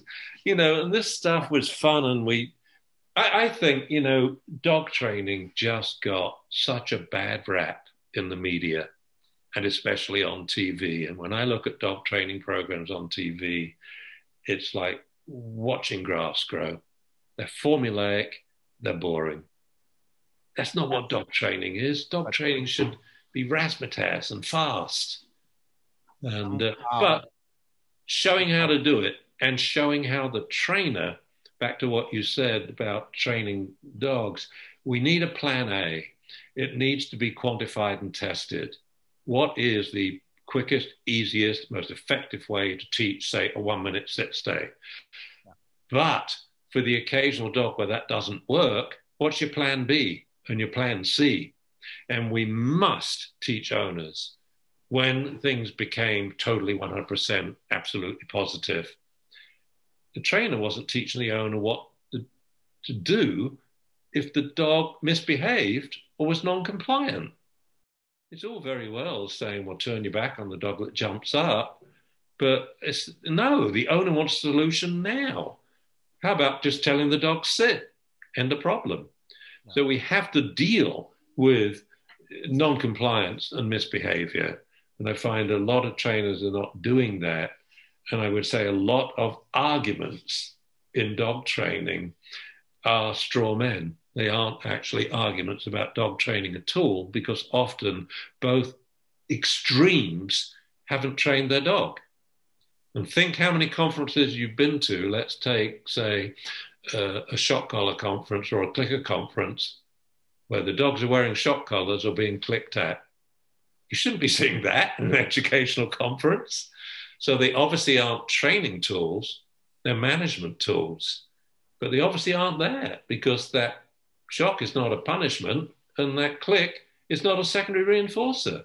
It's being totally misused. And these are the people arguing.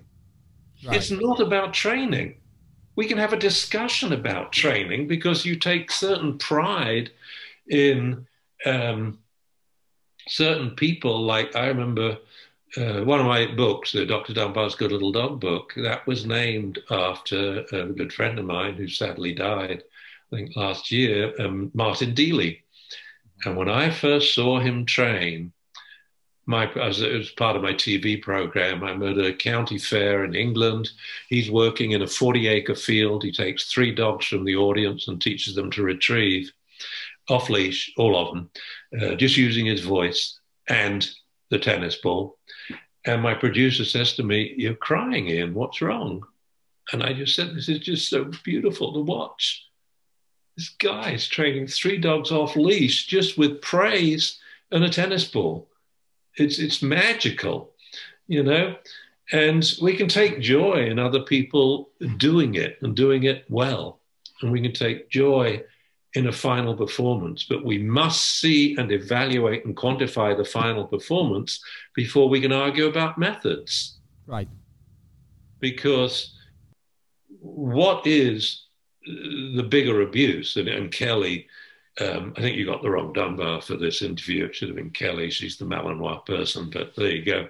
Um, she's always said, what is greater, more abusive in a dog? to solve the problem quickly using something that could be a little scary or physically painful, or not solve the problem and live with it, giving the dog grief every day, even if you're just in a huff.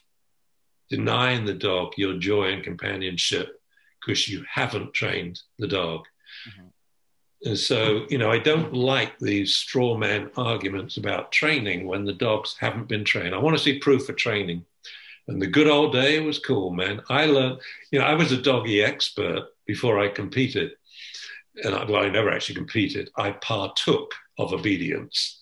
I was not a competitor. I was in there with a Malamute, right?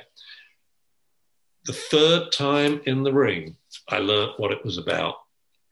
I went in the ring six months, one day, six months, two days, part just flew by. Thought this is easy. Then we failed the downstay. And I thought, ah, this is an interesting problem. What do I do if my dog breaks a stay when he's 35 feet away, but I'm not allowed to talk to him or signal him? And it challenged my brain, and I worked it out. And so I continued then lecturing to, you know, competitive people, you know, because I learned things like get the problem out of the pattern. So let's say you have a problem with the dog holding a, a, a, retrieval object or a sleeve in his jaws, and he's got problems like he's munching on it, keeps regripping. I would say, don't solve this problem in the pattern you're doing. You know, in competitive obedience, get it out. You've got to do it with toys. And you do it in your living room, you're sitting down, and it's off. Take it, hold it. Good dog, thank you. Whew he held it for one second. Now build it up to two, then three, then four, then five. Then do it with every object in the living room your car keys, your wallet, uh, a cushion, a toy, squeaky toys. That's a hard one to hold and not squeak. Then you've got it. Take the object perfectly and hold it. But don't do that retraining in the pattern because if the dog makes a mistake, you get frustrated. That frustra- frustration poisons the pattern. And then you have a dog whose head goes down, and you say, Let's compete. And he's like, No, because she'll only get mad at me. You know, because, you know, some people in obedience and a lot of the, the working sports, you're dealing with the most sensitive breeds out there. Yeah. It's like I've seen dogs where the owner just goes, and that dog goes flat.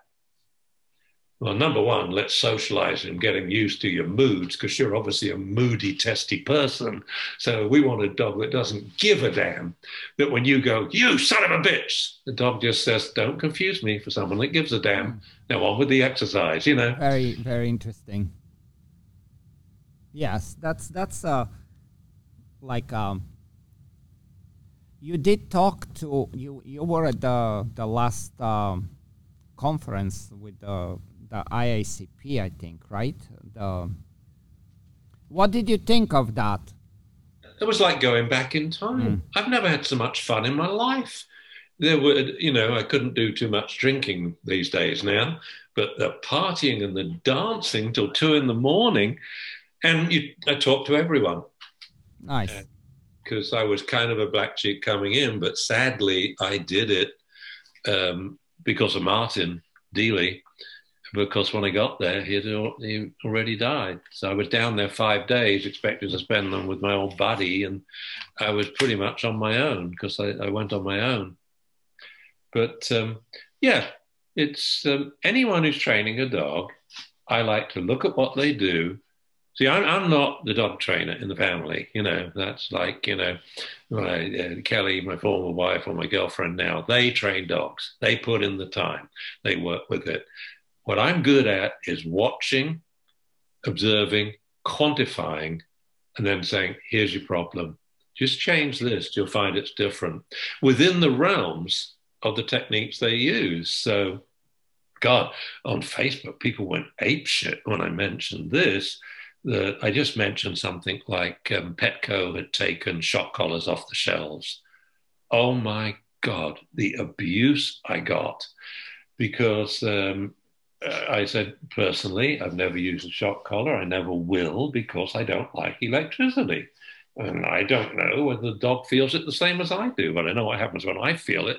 And I wet my pants, you know? And I said, however, I've given many lectures on how best to use them. Mm. And they just went crazy. And so I had to explain afterwards. I said, because most shocks aren't punishments by definition. If we shocked a dog for, say, jumping up, well, we'd expect him to jump up less. Therefore, we shock him less. Eventually, not to jump up at all. Therefore, we don't shock him at all. But it's not what we're seeing we're seeing lots of shocks. Therefore, it is not an aversive punishment. Maybe a little aversive, but it's not punishment in the sense of causing the behavior to de- decrease in frequency. And so that's where, and I would do the same with someone with a clicker. I would say, Oh my God, you're clicking like a maniac. Refine your criteria. You should only be clicking one out of three approximations to the behavior Otherwise, you won't improve in, in quality quickly enough, you know?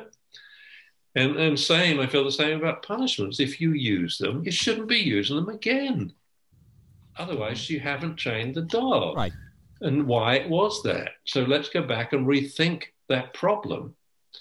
And um, there's, there's many little things that you can change, you know, to make that better, like oh, you know, in the heavy duty competition world, I'd say let's get really unbelievable impulse control on a dog over stupid games first. Because it doesn't matter if you screw up here. But when you say sit stay, I want that dog to be re- not just solid as a rock, but relaxed as a rock. Because he knows there's no way you will release him until certain things happen I call these combination unlocking cues. Like, for example, um, you know, in competitive obedience, when you're doing the stage and they say back to your dog, and they say release your dog, most people, before they release their dog, they heel one step forward. So the judge says, exercise finished, release your dog. Well, instead of saying free dog, they go heel, one step, sit, free dog. I did something slightly different, which no one ever saw. I would go back to my dog and take one step backwards in heel. And so, in any stay, my dog knew unless he does a one step heel backwards, he's never going to say, hang loose. And this was my hand signal, which my hand would never do by accident, you know? And, and, and so, that to me is the joy of training, watching someone and making what they do better because I'm good at seeing glitches. You know, I don't have the patience to put in. All my training now is done in 25 minutes and I'm filming it because I want you to see what the dog was like here and what he's like now. 25 minutes later. Sometimes one session only, sometimes three.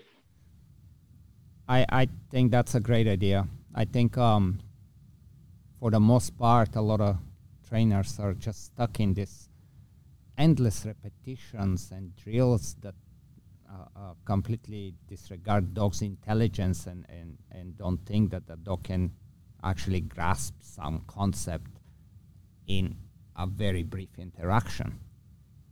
and dogs dogs are so capable of this and actually makes it the whole interaction and training and learning makes it so much more interesting for a dog when you stimulate that little brain in the way that something needs to happen like right now. We don't need five weeks to to learn something that can be taught and practiced within minutes. And and um, um, um, it's very nice to hear that uh, you know that's a it's a very very good uh, approach. And and I think in every almost every every dog sport every kind of dog training there is this idea that we have to keep repeating and build this uh, muscle memory and, and just like they're they're just not smart enough to understand what we want so we need to just keep going forever and ever and ever. And the dogs get bored and they lose motivation and they're like okay this is just the most boring time training really has you know slowed down. It used to be the old way remember wait till they're a year old put them on leash and and keep going to class for three years then hopefully you'll get one leg in novice or something like that. Um, but we speeded it up with luring. Then it started to slow down as it lost its voice. You know, it lost instruction, then it lost praise, it was placed by clickers. Um, and it really slowed down to a standstill of getting stuff done. And so, you know, I, I love it when, you know, we, we really now accelerate the, the training process. And so I now do it by trial. And so I tell people, you know, by the eighth trial, so when I'm working with any dog, here, here's what I do. I say, hello, dog, here's a treat. I step back, say, dog, come, treat. Then step back, dog, come, sit, treat. Then I step back, dog, come, sit, down, sit, stand, down, stand. the fourth trial, so I've done four trials. The dog's got four food rewards, given me 10 behaviors come, come, sit, come, sit, down, sit, sorry, come, sit down, stand, sit down. How did I make it 10 behaviors then? Well, they have the original come. Yeah, come, sit, down, sit, stand, down, stand. Yeah. So 10 behaviors for four treats in four trials. Now I do four more trials, same as uh, trial four. I step back, come, sit down, sit, stand down, stand, come, sit down, sit, stand down, stand. Four trials now. So after eight trials, the last four trials gave me 28 behaviors, okay, for four treats. So I'm looking at the response treat ratio, okay, uh, how many responses I get for a single treat. And then I put the food in my pocket, step back, and say, Come here, sit with my empty hand. And they come and sit, and I phased out the lure by trial nine. This is the first session. Trial nine, that food is out of my hand. Think now, though, all the people that use food as a lure, how long does it take them to phase it out of their hand? Never. They're bribing the yes, dog. They don't think forever. about it. It's it's like crazy. They you know? about it and that's why speed is such an important thing to to measure because you know I, I, really get owners i always used to say that you know i tried to devise training techniques that were dog friendly but now i try to design techniques which are people friendly and dog friendly because i get it with people. They want it done yesterday. They don't want you to tell them they shouldn't have got a dog or this will take forever or you got to be patient and consistent. They don't want to know that. They want a training technique where they can get it done in a few minutes and be inconsistent. And that's what we have to deliver. And that's what we have to creatively. So, how the hell can we do that then without compromising the dog's behavior at other times? And that's very simple. We have, you know, multiple names for the dog. For one, I give suggestions like, hey, Hughie, baby, come here. It means a suggestion, like a stop sign in Florida, you know? and yes. uh, you don't have yeah, to do it, it, but most of the time the dogs do. But if I said Hugo Louis sit, or in his case it would be Hugo Louis assis, it would also be in French. He knows that is not a suggestion, it's a must do. And we can whisper that command, Hugo Louis, assis, because he knows I will follow up because I called him Hugo Louis. It's a must do. And the interesting thing when you follow up, you don't even have to raise your voice. If you just follow up until the dog does it, and then when he does it, so let's say I had to ask him five times before he eventually sat. But when he does it eventually, I say, thank you. Now he has to repeat the whole exercise. Come here, sit. And he has to keep doing that until he does it on a single command. Because people are hung up about that. Never to repeat the command. I don't give a shit if I repeat it 10 times. If I have to repeat the command, you repeat the exercise till you do it following a single command. And the dogs learn. When he calls me Hugo Louis, I have to do it on one command, no matter how many times I repeat it. So I might as well do it on the first command. You know, it's so simple when you think about it. And how did I learn this? That's how my grandpa and my dad trained me. Train me. They would ask me once. They never shouted, never hit me, ever. I did it, man. They said, Ian, shush. I was quiet. We had certain respect back then, but without raising the voice. And I think that's wonderful, you know, with dogs and with family. Mm-hmm. Mm-hmm. Because we can now communicate when it, it's a deal breaker. If I use a different name, like, yeah, kids do it all the time. You know, Johnny, Johnny, don't touch, Johnny, put that down. You know, Juan Carlos Hernandez, siéntate. So not only do they change from informal name to formal name, but they change languages, and Johnny does it immediately. Now, sadly, he's doing it immediately because he's likely been smacked around the back of the head. You don't have to. You just have to follow up, and they they just learn.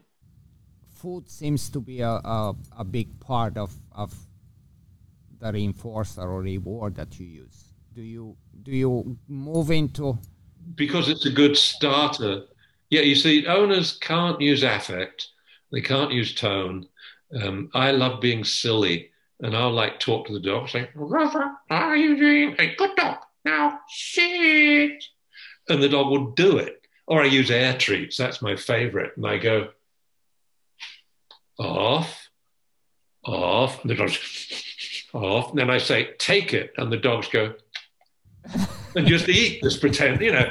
But people can't do that. So a food lure gets it done quickly, teaches the meaning of words in the quickest way possible via hand signals. And a food reward is that short term starter reward because you couldn't praise a dead cabbage. You know, they, they can't praise, they can't say thank you. The knee jerk human foible is to ignore the good and punish the bad, bitch at the bad. All the dog does that's wonderful, we totally ignore it. Then he barks once, we get over his case. Same with kids, same with spouses, same with pupils, same with employees, you know? And, and so the food goes straight to the dog's brain and motivates him from an owner who is like, sit, sit. Or they do it, here's their hand signal. This will be funny because I'm being, I'm on camera. Instead of going, Robert, sit, up, upwards in front of their nose. They go, sit, sit, sit. Well, you can't sit. They're pointing at the dog's butt over his head. Well, he doesn't have an eye in the back of his yes. head. And, you know, he doesn't have the cognitive wherewithal that pointing down means you want his butt down. Instead, you get the nose to follow up, just like a horse. Lead it by the nose, the rest of the body will follow. So it's only to start them off, but we phase it out in the very first session. Food as a lure, it's on the table. I won't let them have it in their hand. I won't let them have it on their person. say, food bags on the table, middle of the room, there's your distraction. You have to call the dog away from it or get the dog to sit and look at you. When that happens, you say, good dog, go and get a bit out of your food bag and give to the dog. So we use the food initially as a lure, then as a distraction and as a reward, but we're always playing games to see how many responses we can get for a single food reward like how many puppy push-ups till he fails.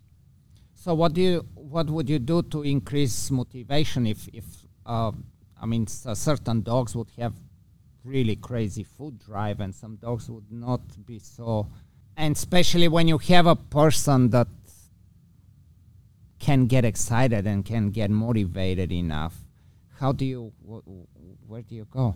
We use rewards like most people have never even thought of. So just very quickly, because we're approaching two hours. Yeah, I know, I know. So very quickly, um, I use the food because the novice owners need it, but we quantify phasing it out. We go cold turkey on the lure, and the food then becomes a reward only, but it's at a distance as a distraction. So that can be done a number of ways. Either a friend of yours is holding it. So if you say good dog, because the dog's sitting and looking at you, whenever you say good dog, they will give the dog a food reward. But we're always building how many responses, how many heel sit sequences, for a single treat? How many come sit sequences in a row? Say 25 one step sequences, come sit, come sit, come sit across the room for one treat at the end. So we're always increasing the response reward ratio.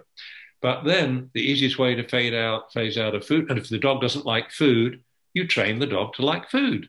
It's no different than a dog that doesn't like children. You train it to like children, you know, by following food by something the dog likes. Like what? Off, take it with a bit of kibble, chest scratch. Off, take the bit of kibble on the couch. Off, take the bit of kibble, throw a tennis ball. So now that bit of kibble, you think about it. It's not like a clicker, which is only a secondary reinforcer for a treat. The kibble, in my book, is a secondary reinforcer for everything remotely enjoyable for this dog because he has to come and sit and take a bit of miserable kibble. I don't use treats at all. I don't. It's just, it's junk food, you know? You eat the kibble, and that could mean what's coming next could be fetch, tug, jazz up, settle down, tag. That means I allow you to run away and I chase you on the couch, chest rub, sniffing another dog's butt, you know, is all followed by taking the kibble, sitting, sitting, looking at me, taking the kibble. Then we play the interactive games, fetch and tug. Tug's my favorite because the tug's next to you and it means nothing to other dogs in the dog park.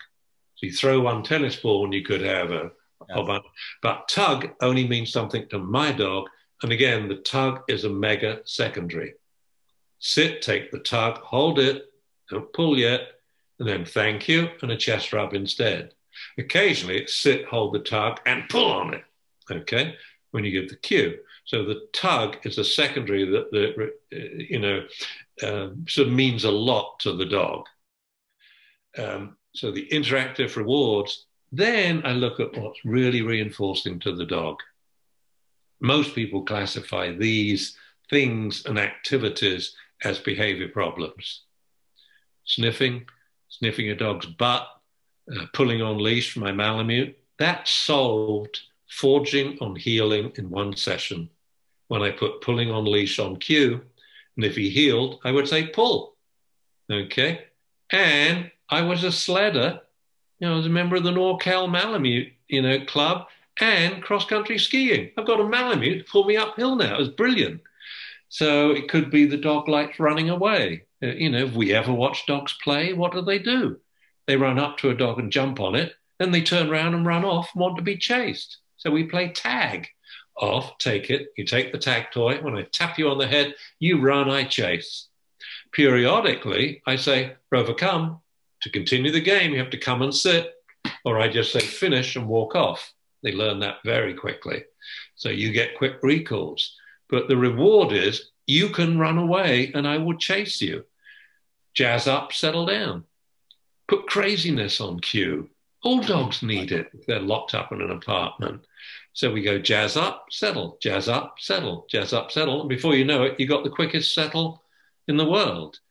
So, you know, and, and once you get to the, the, the working world, it's inevitably their sport. You actually start off, as I say, a winner there because you know what the dog's going to love doing you like biting the sleeve or the full body suit, depending on which sport you're playing, you know, or or running and doing hurdles, you know, going over the palisade. Um, that you already know when you teach the dog how to play these games, the games will be absolutely self reinforcing. And we know that from how hard it is for novice trainers to hold the dog back from any bite work. The dogs are barely in control. Okay, so the control and the impulse control I would have taught from other games that don't involve the dog's jaws. So this dog is, when you say chill, man, he's chill. I love to see. I, I, love to see a violent, competitive dog. Uh, by violent, I don't mean aggressive. I mean a dog that's really into competition. But one word from the owner: chill. I once had a guy come to me. Um, I got a seminar in Seattle, and he was there early, and I was talking to him. He was having a sandwich, his breakfast. And I said, "Oh, are you in the workshop?" I said, "Yeah." I said, "Where's your dog?" He says, "Up there." His Malinois had climbed a tree and was lying over a branch like a lion. I said to Doug, it's funny. So he says, Oh, you want to see him? Called him down, gave me a little demo. Then he says, Chill. And the dog just dropped like a rag dog. I mean, it was impressive. It, it's wonderful. But to how do we train him to drop like a rag doll? By giving him what he wants to do. You must use the problem as the reward in training, or you won't get anywhere. And in the companion world, it's pulling on leash and sniffing another dog's butt. You've got to use that as your reward for sitting and looking at you. So, like when you like, just I, I know we need to wrap up, but when I just remember to ask, like when we talk pulling on leash and talking pet dogs, what is what is your take on on the no pull harnesses that are becoming popular right now? Um, well, if people know how to use them as a training tool to solve the problem in a couple of weeks and then they're no longer necessary, cool. Um, but it's not how they're used. So if we let's, I'll talk about two different tools now. Say a shock collar and a gentle leader. Mm-hmm. What do owners do with them that is too stupid for words? They get it out the package from Amazon, put it on the dog, and use it right away. And in one trial, they've ruined it as the training tool because the dog has learned you can't run off with this collar on or you can't pull with this, you know, halter on. What you should do is put them on. Let the dog wear it for two weeks and still misbehave. Then what you do is you add in another cue. And it can either be a verbal cue, a formal name for the dog now. I like a scent cue on the dog's collar. So what I do is I rub the dog's leather flat collar with mink oil with one drop of perfume in it. Any perfume will do. Mm-hmm. It's unique to the dog. So you let the dog sniff the collar and put it on. Say, wow, collar smells totally different today, whatever. And then instead of now the dog going off on his flat collar, but wearing a halter or a shock collar that's not functioning for a week, so he gets used to it, I don't know what it is, but it doesn't do much.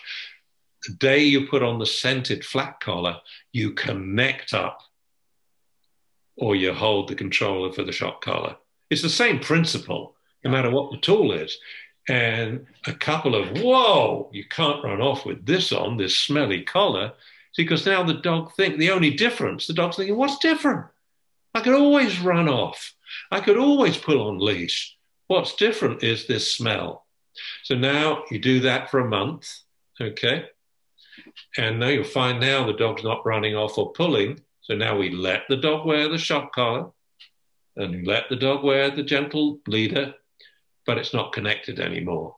He's on the flat or he's off leash. And you find now you've got the control. Yeah. And so now we take off the various tools and give it to someone else. But people don't know how to use them. And as I said, I've never used a shock collar. I never would. I don't like the idea of shocking dogs. And I think that if we're saying, well, it's the only way to control this dog, I say, well, why don't you get an easier dog? Maybe the dog is too much for you. Or sit down and let's have a think tank. How can we control this dog in this situation where he's glassy eyed and gone gaga over what he wants to do, and we can't get through to him? And um, I would say, yeah, we can do that with most dogs. It, of course, is easier if you know that you're breeding this dog to compete in obedience or rally or, or working sports. And so you do this stuff early on and get your reliable off leash dog. Um, so the way we train in Sirius, the dogs are off leash from beginning to end of class. And it's silly pet dog training, but they're reliable off leash. And so now if the owner puts a leash on the dog, he walks on a leash, loose leash because you train him off leash to follow and heel. You know, you've trained him off leash to do sit stays. I mean, that, that is the, the big game changer to me. When you've trained your puppy off leash, when you now go into, you want a really good companion at home, where you go into some really good dog sports, you have such an advantage knowing your dog's reliable off leash. You may lose some points, but you'll never lose your dog. And I, I learned that when in the third trial, when Omaha ran off. Um, he didn't run off. He left me when off leash. Oh no, that was the third trial. It was the fifth trial. He leaves me when heeling. See, I'd suddenly, as a dog expert, learned what competition is, got problems to solve. So this one, I'm heeling away with him, and he just goes woo, woo, woo, bunny hops twice and walks, jumps over the ring, through the next ring, through the next ring, into the fifth ring, where he joins a golden retriever heeling with his owner. I'm not kidding. And so I continue my heeling pattern. I don't know what to do. I'm a novice to, to obedience, right? And I actually had to hop over the ring myself. And I say to the judge, Do I keep walking? He says, No, no, like this. Well, now everyone at the show, including 200 people from the Malamute specialty watching me compete, are all looking at this Malamute off leash in another ring, go, oh, it's a Malamute, you know, and no, no stewards will go up to take hold of it. So I said to the judge, well, what do I do? Do I uh, call him back? The judge said, you could. I said, oh, yeah, no problem. Omaha, sit. And he sat five rings away, and the whole show went quiet. So I'm sort of looking around, thinking, well, I failed the off leash heeling, but I've got the distance sit down. So I've got his attention now. So I said, Omaha, come. And he comes, you know, jumping over the four ring ropes to move through the, you know, the, the three rings, five rings rather. And he sits in front, sloppy, but he sat. So I had him finish and he sat. And the judge is looking at me. I remember, I remember his name. His name was Al. Oh no, I've just forgotten. It was Al someone. Anyway, he put his arm around me and said, Dr. Dunbar, this was embarrassing. I'd lectured at every frigging club, right? And he said, Dr. Dunbar, he said, you have really amazing off leash control over your dog, apart from when you're heeling. I said, Yeah, ah. have a heeling problem lately. I think he's getting bored with the heeling. It's just too repetitive, but I'm thinking about it. He says, But he sat five rings away why didn't you tell him to sit before he left the ring? I said, Oh, you can't give a second command because it had been drummed into me, you know. In the obedience class I was taking, you never give a second command. I honestly thought it was a cardinal sin and that the AKC could say, castrate me if I gave a second command or something. But it, it's, it's kind of stupid if you think about it. Your dog's running towards a cliff, chasing a seagull, and say, Rover, sit. Oh, damn. I mean, so of course you give a second command. And it doesn't, and I've tested this out over and over, it does not the dog, delay the dog learning if you train it properly. Because when I started with Zuzu, her first time sitting at a distance, I gave her 22 commands in a row before she sat. Now, because she had her problem was if I said anything, she'd run back to me at high speed and sit in front. Now, I wanted to sit at a distance. So Kelly had her on leash, and I'm way off, like 35 yards. And after 22 commands, she sat. That's how I started. But by the end of that walk round Point Isabel, one command, she sat at a distance. So when you actually quantify, you realize, no, you can't unlearn something you haven't learned yet if a dog doesn't know what sit means, you know, you can't have like, um, uh, you know, an unlearning of that. It won't take longer to learn what sit means. Doesn't matter. And I demonstrate this in workshops. I go up to a dog and say, down, down, down, down, down, down, down, down, down, down. Now I'm going to teach the dog what down means. Rover, down, lure, treat. Do it again. Come down, lure, treat. Come down, hand signal, treat. Come down, hand signal. Come down, hand signal. Come down, no hand signal. Now the dog does it. You know, and it's just as quick. So, so you're you're. I think we're on the same page here. With when you start teaching something, you pretty much you you start with giving the cue, giving the command. You're not waiting for a yeah yeah, I do the same. Yeah, be, because we're luring, and if we know we're going to lure, so we can yes. call the behavior any time, then let's not miss the first trial. Say, Rover, sit, lure. Yes, I, it's always a little bit uh, strange for me how people are afraid to put a name until the behavior is supposedly perfect, and then we name it you can rename it as much as you like. I mean, I met some obedience um, competitors who, who would go through 10 names for a command and 20 names for their dog. Because in the course of training, because uh, back then there was a lot of leash jerking and what have you, um, they were poisoning a lot of names and cues. So once you've got it, build on that. And the way you do that is you would be new name, old name. So you'd say, you know, uh, Hugo Louis assis, sit. Well, he knows what sit means, so that's kind of like a verbal lure. So always the new name comes first. So the new name doesn't have the poison of the old cue, but it has the knowledge of the old cue.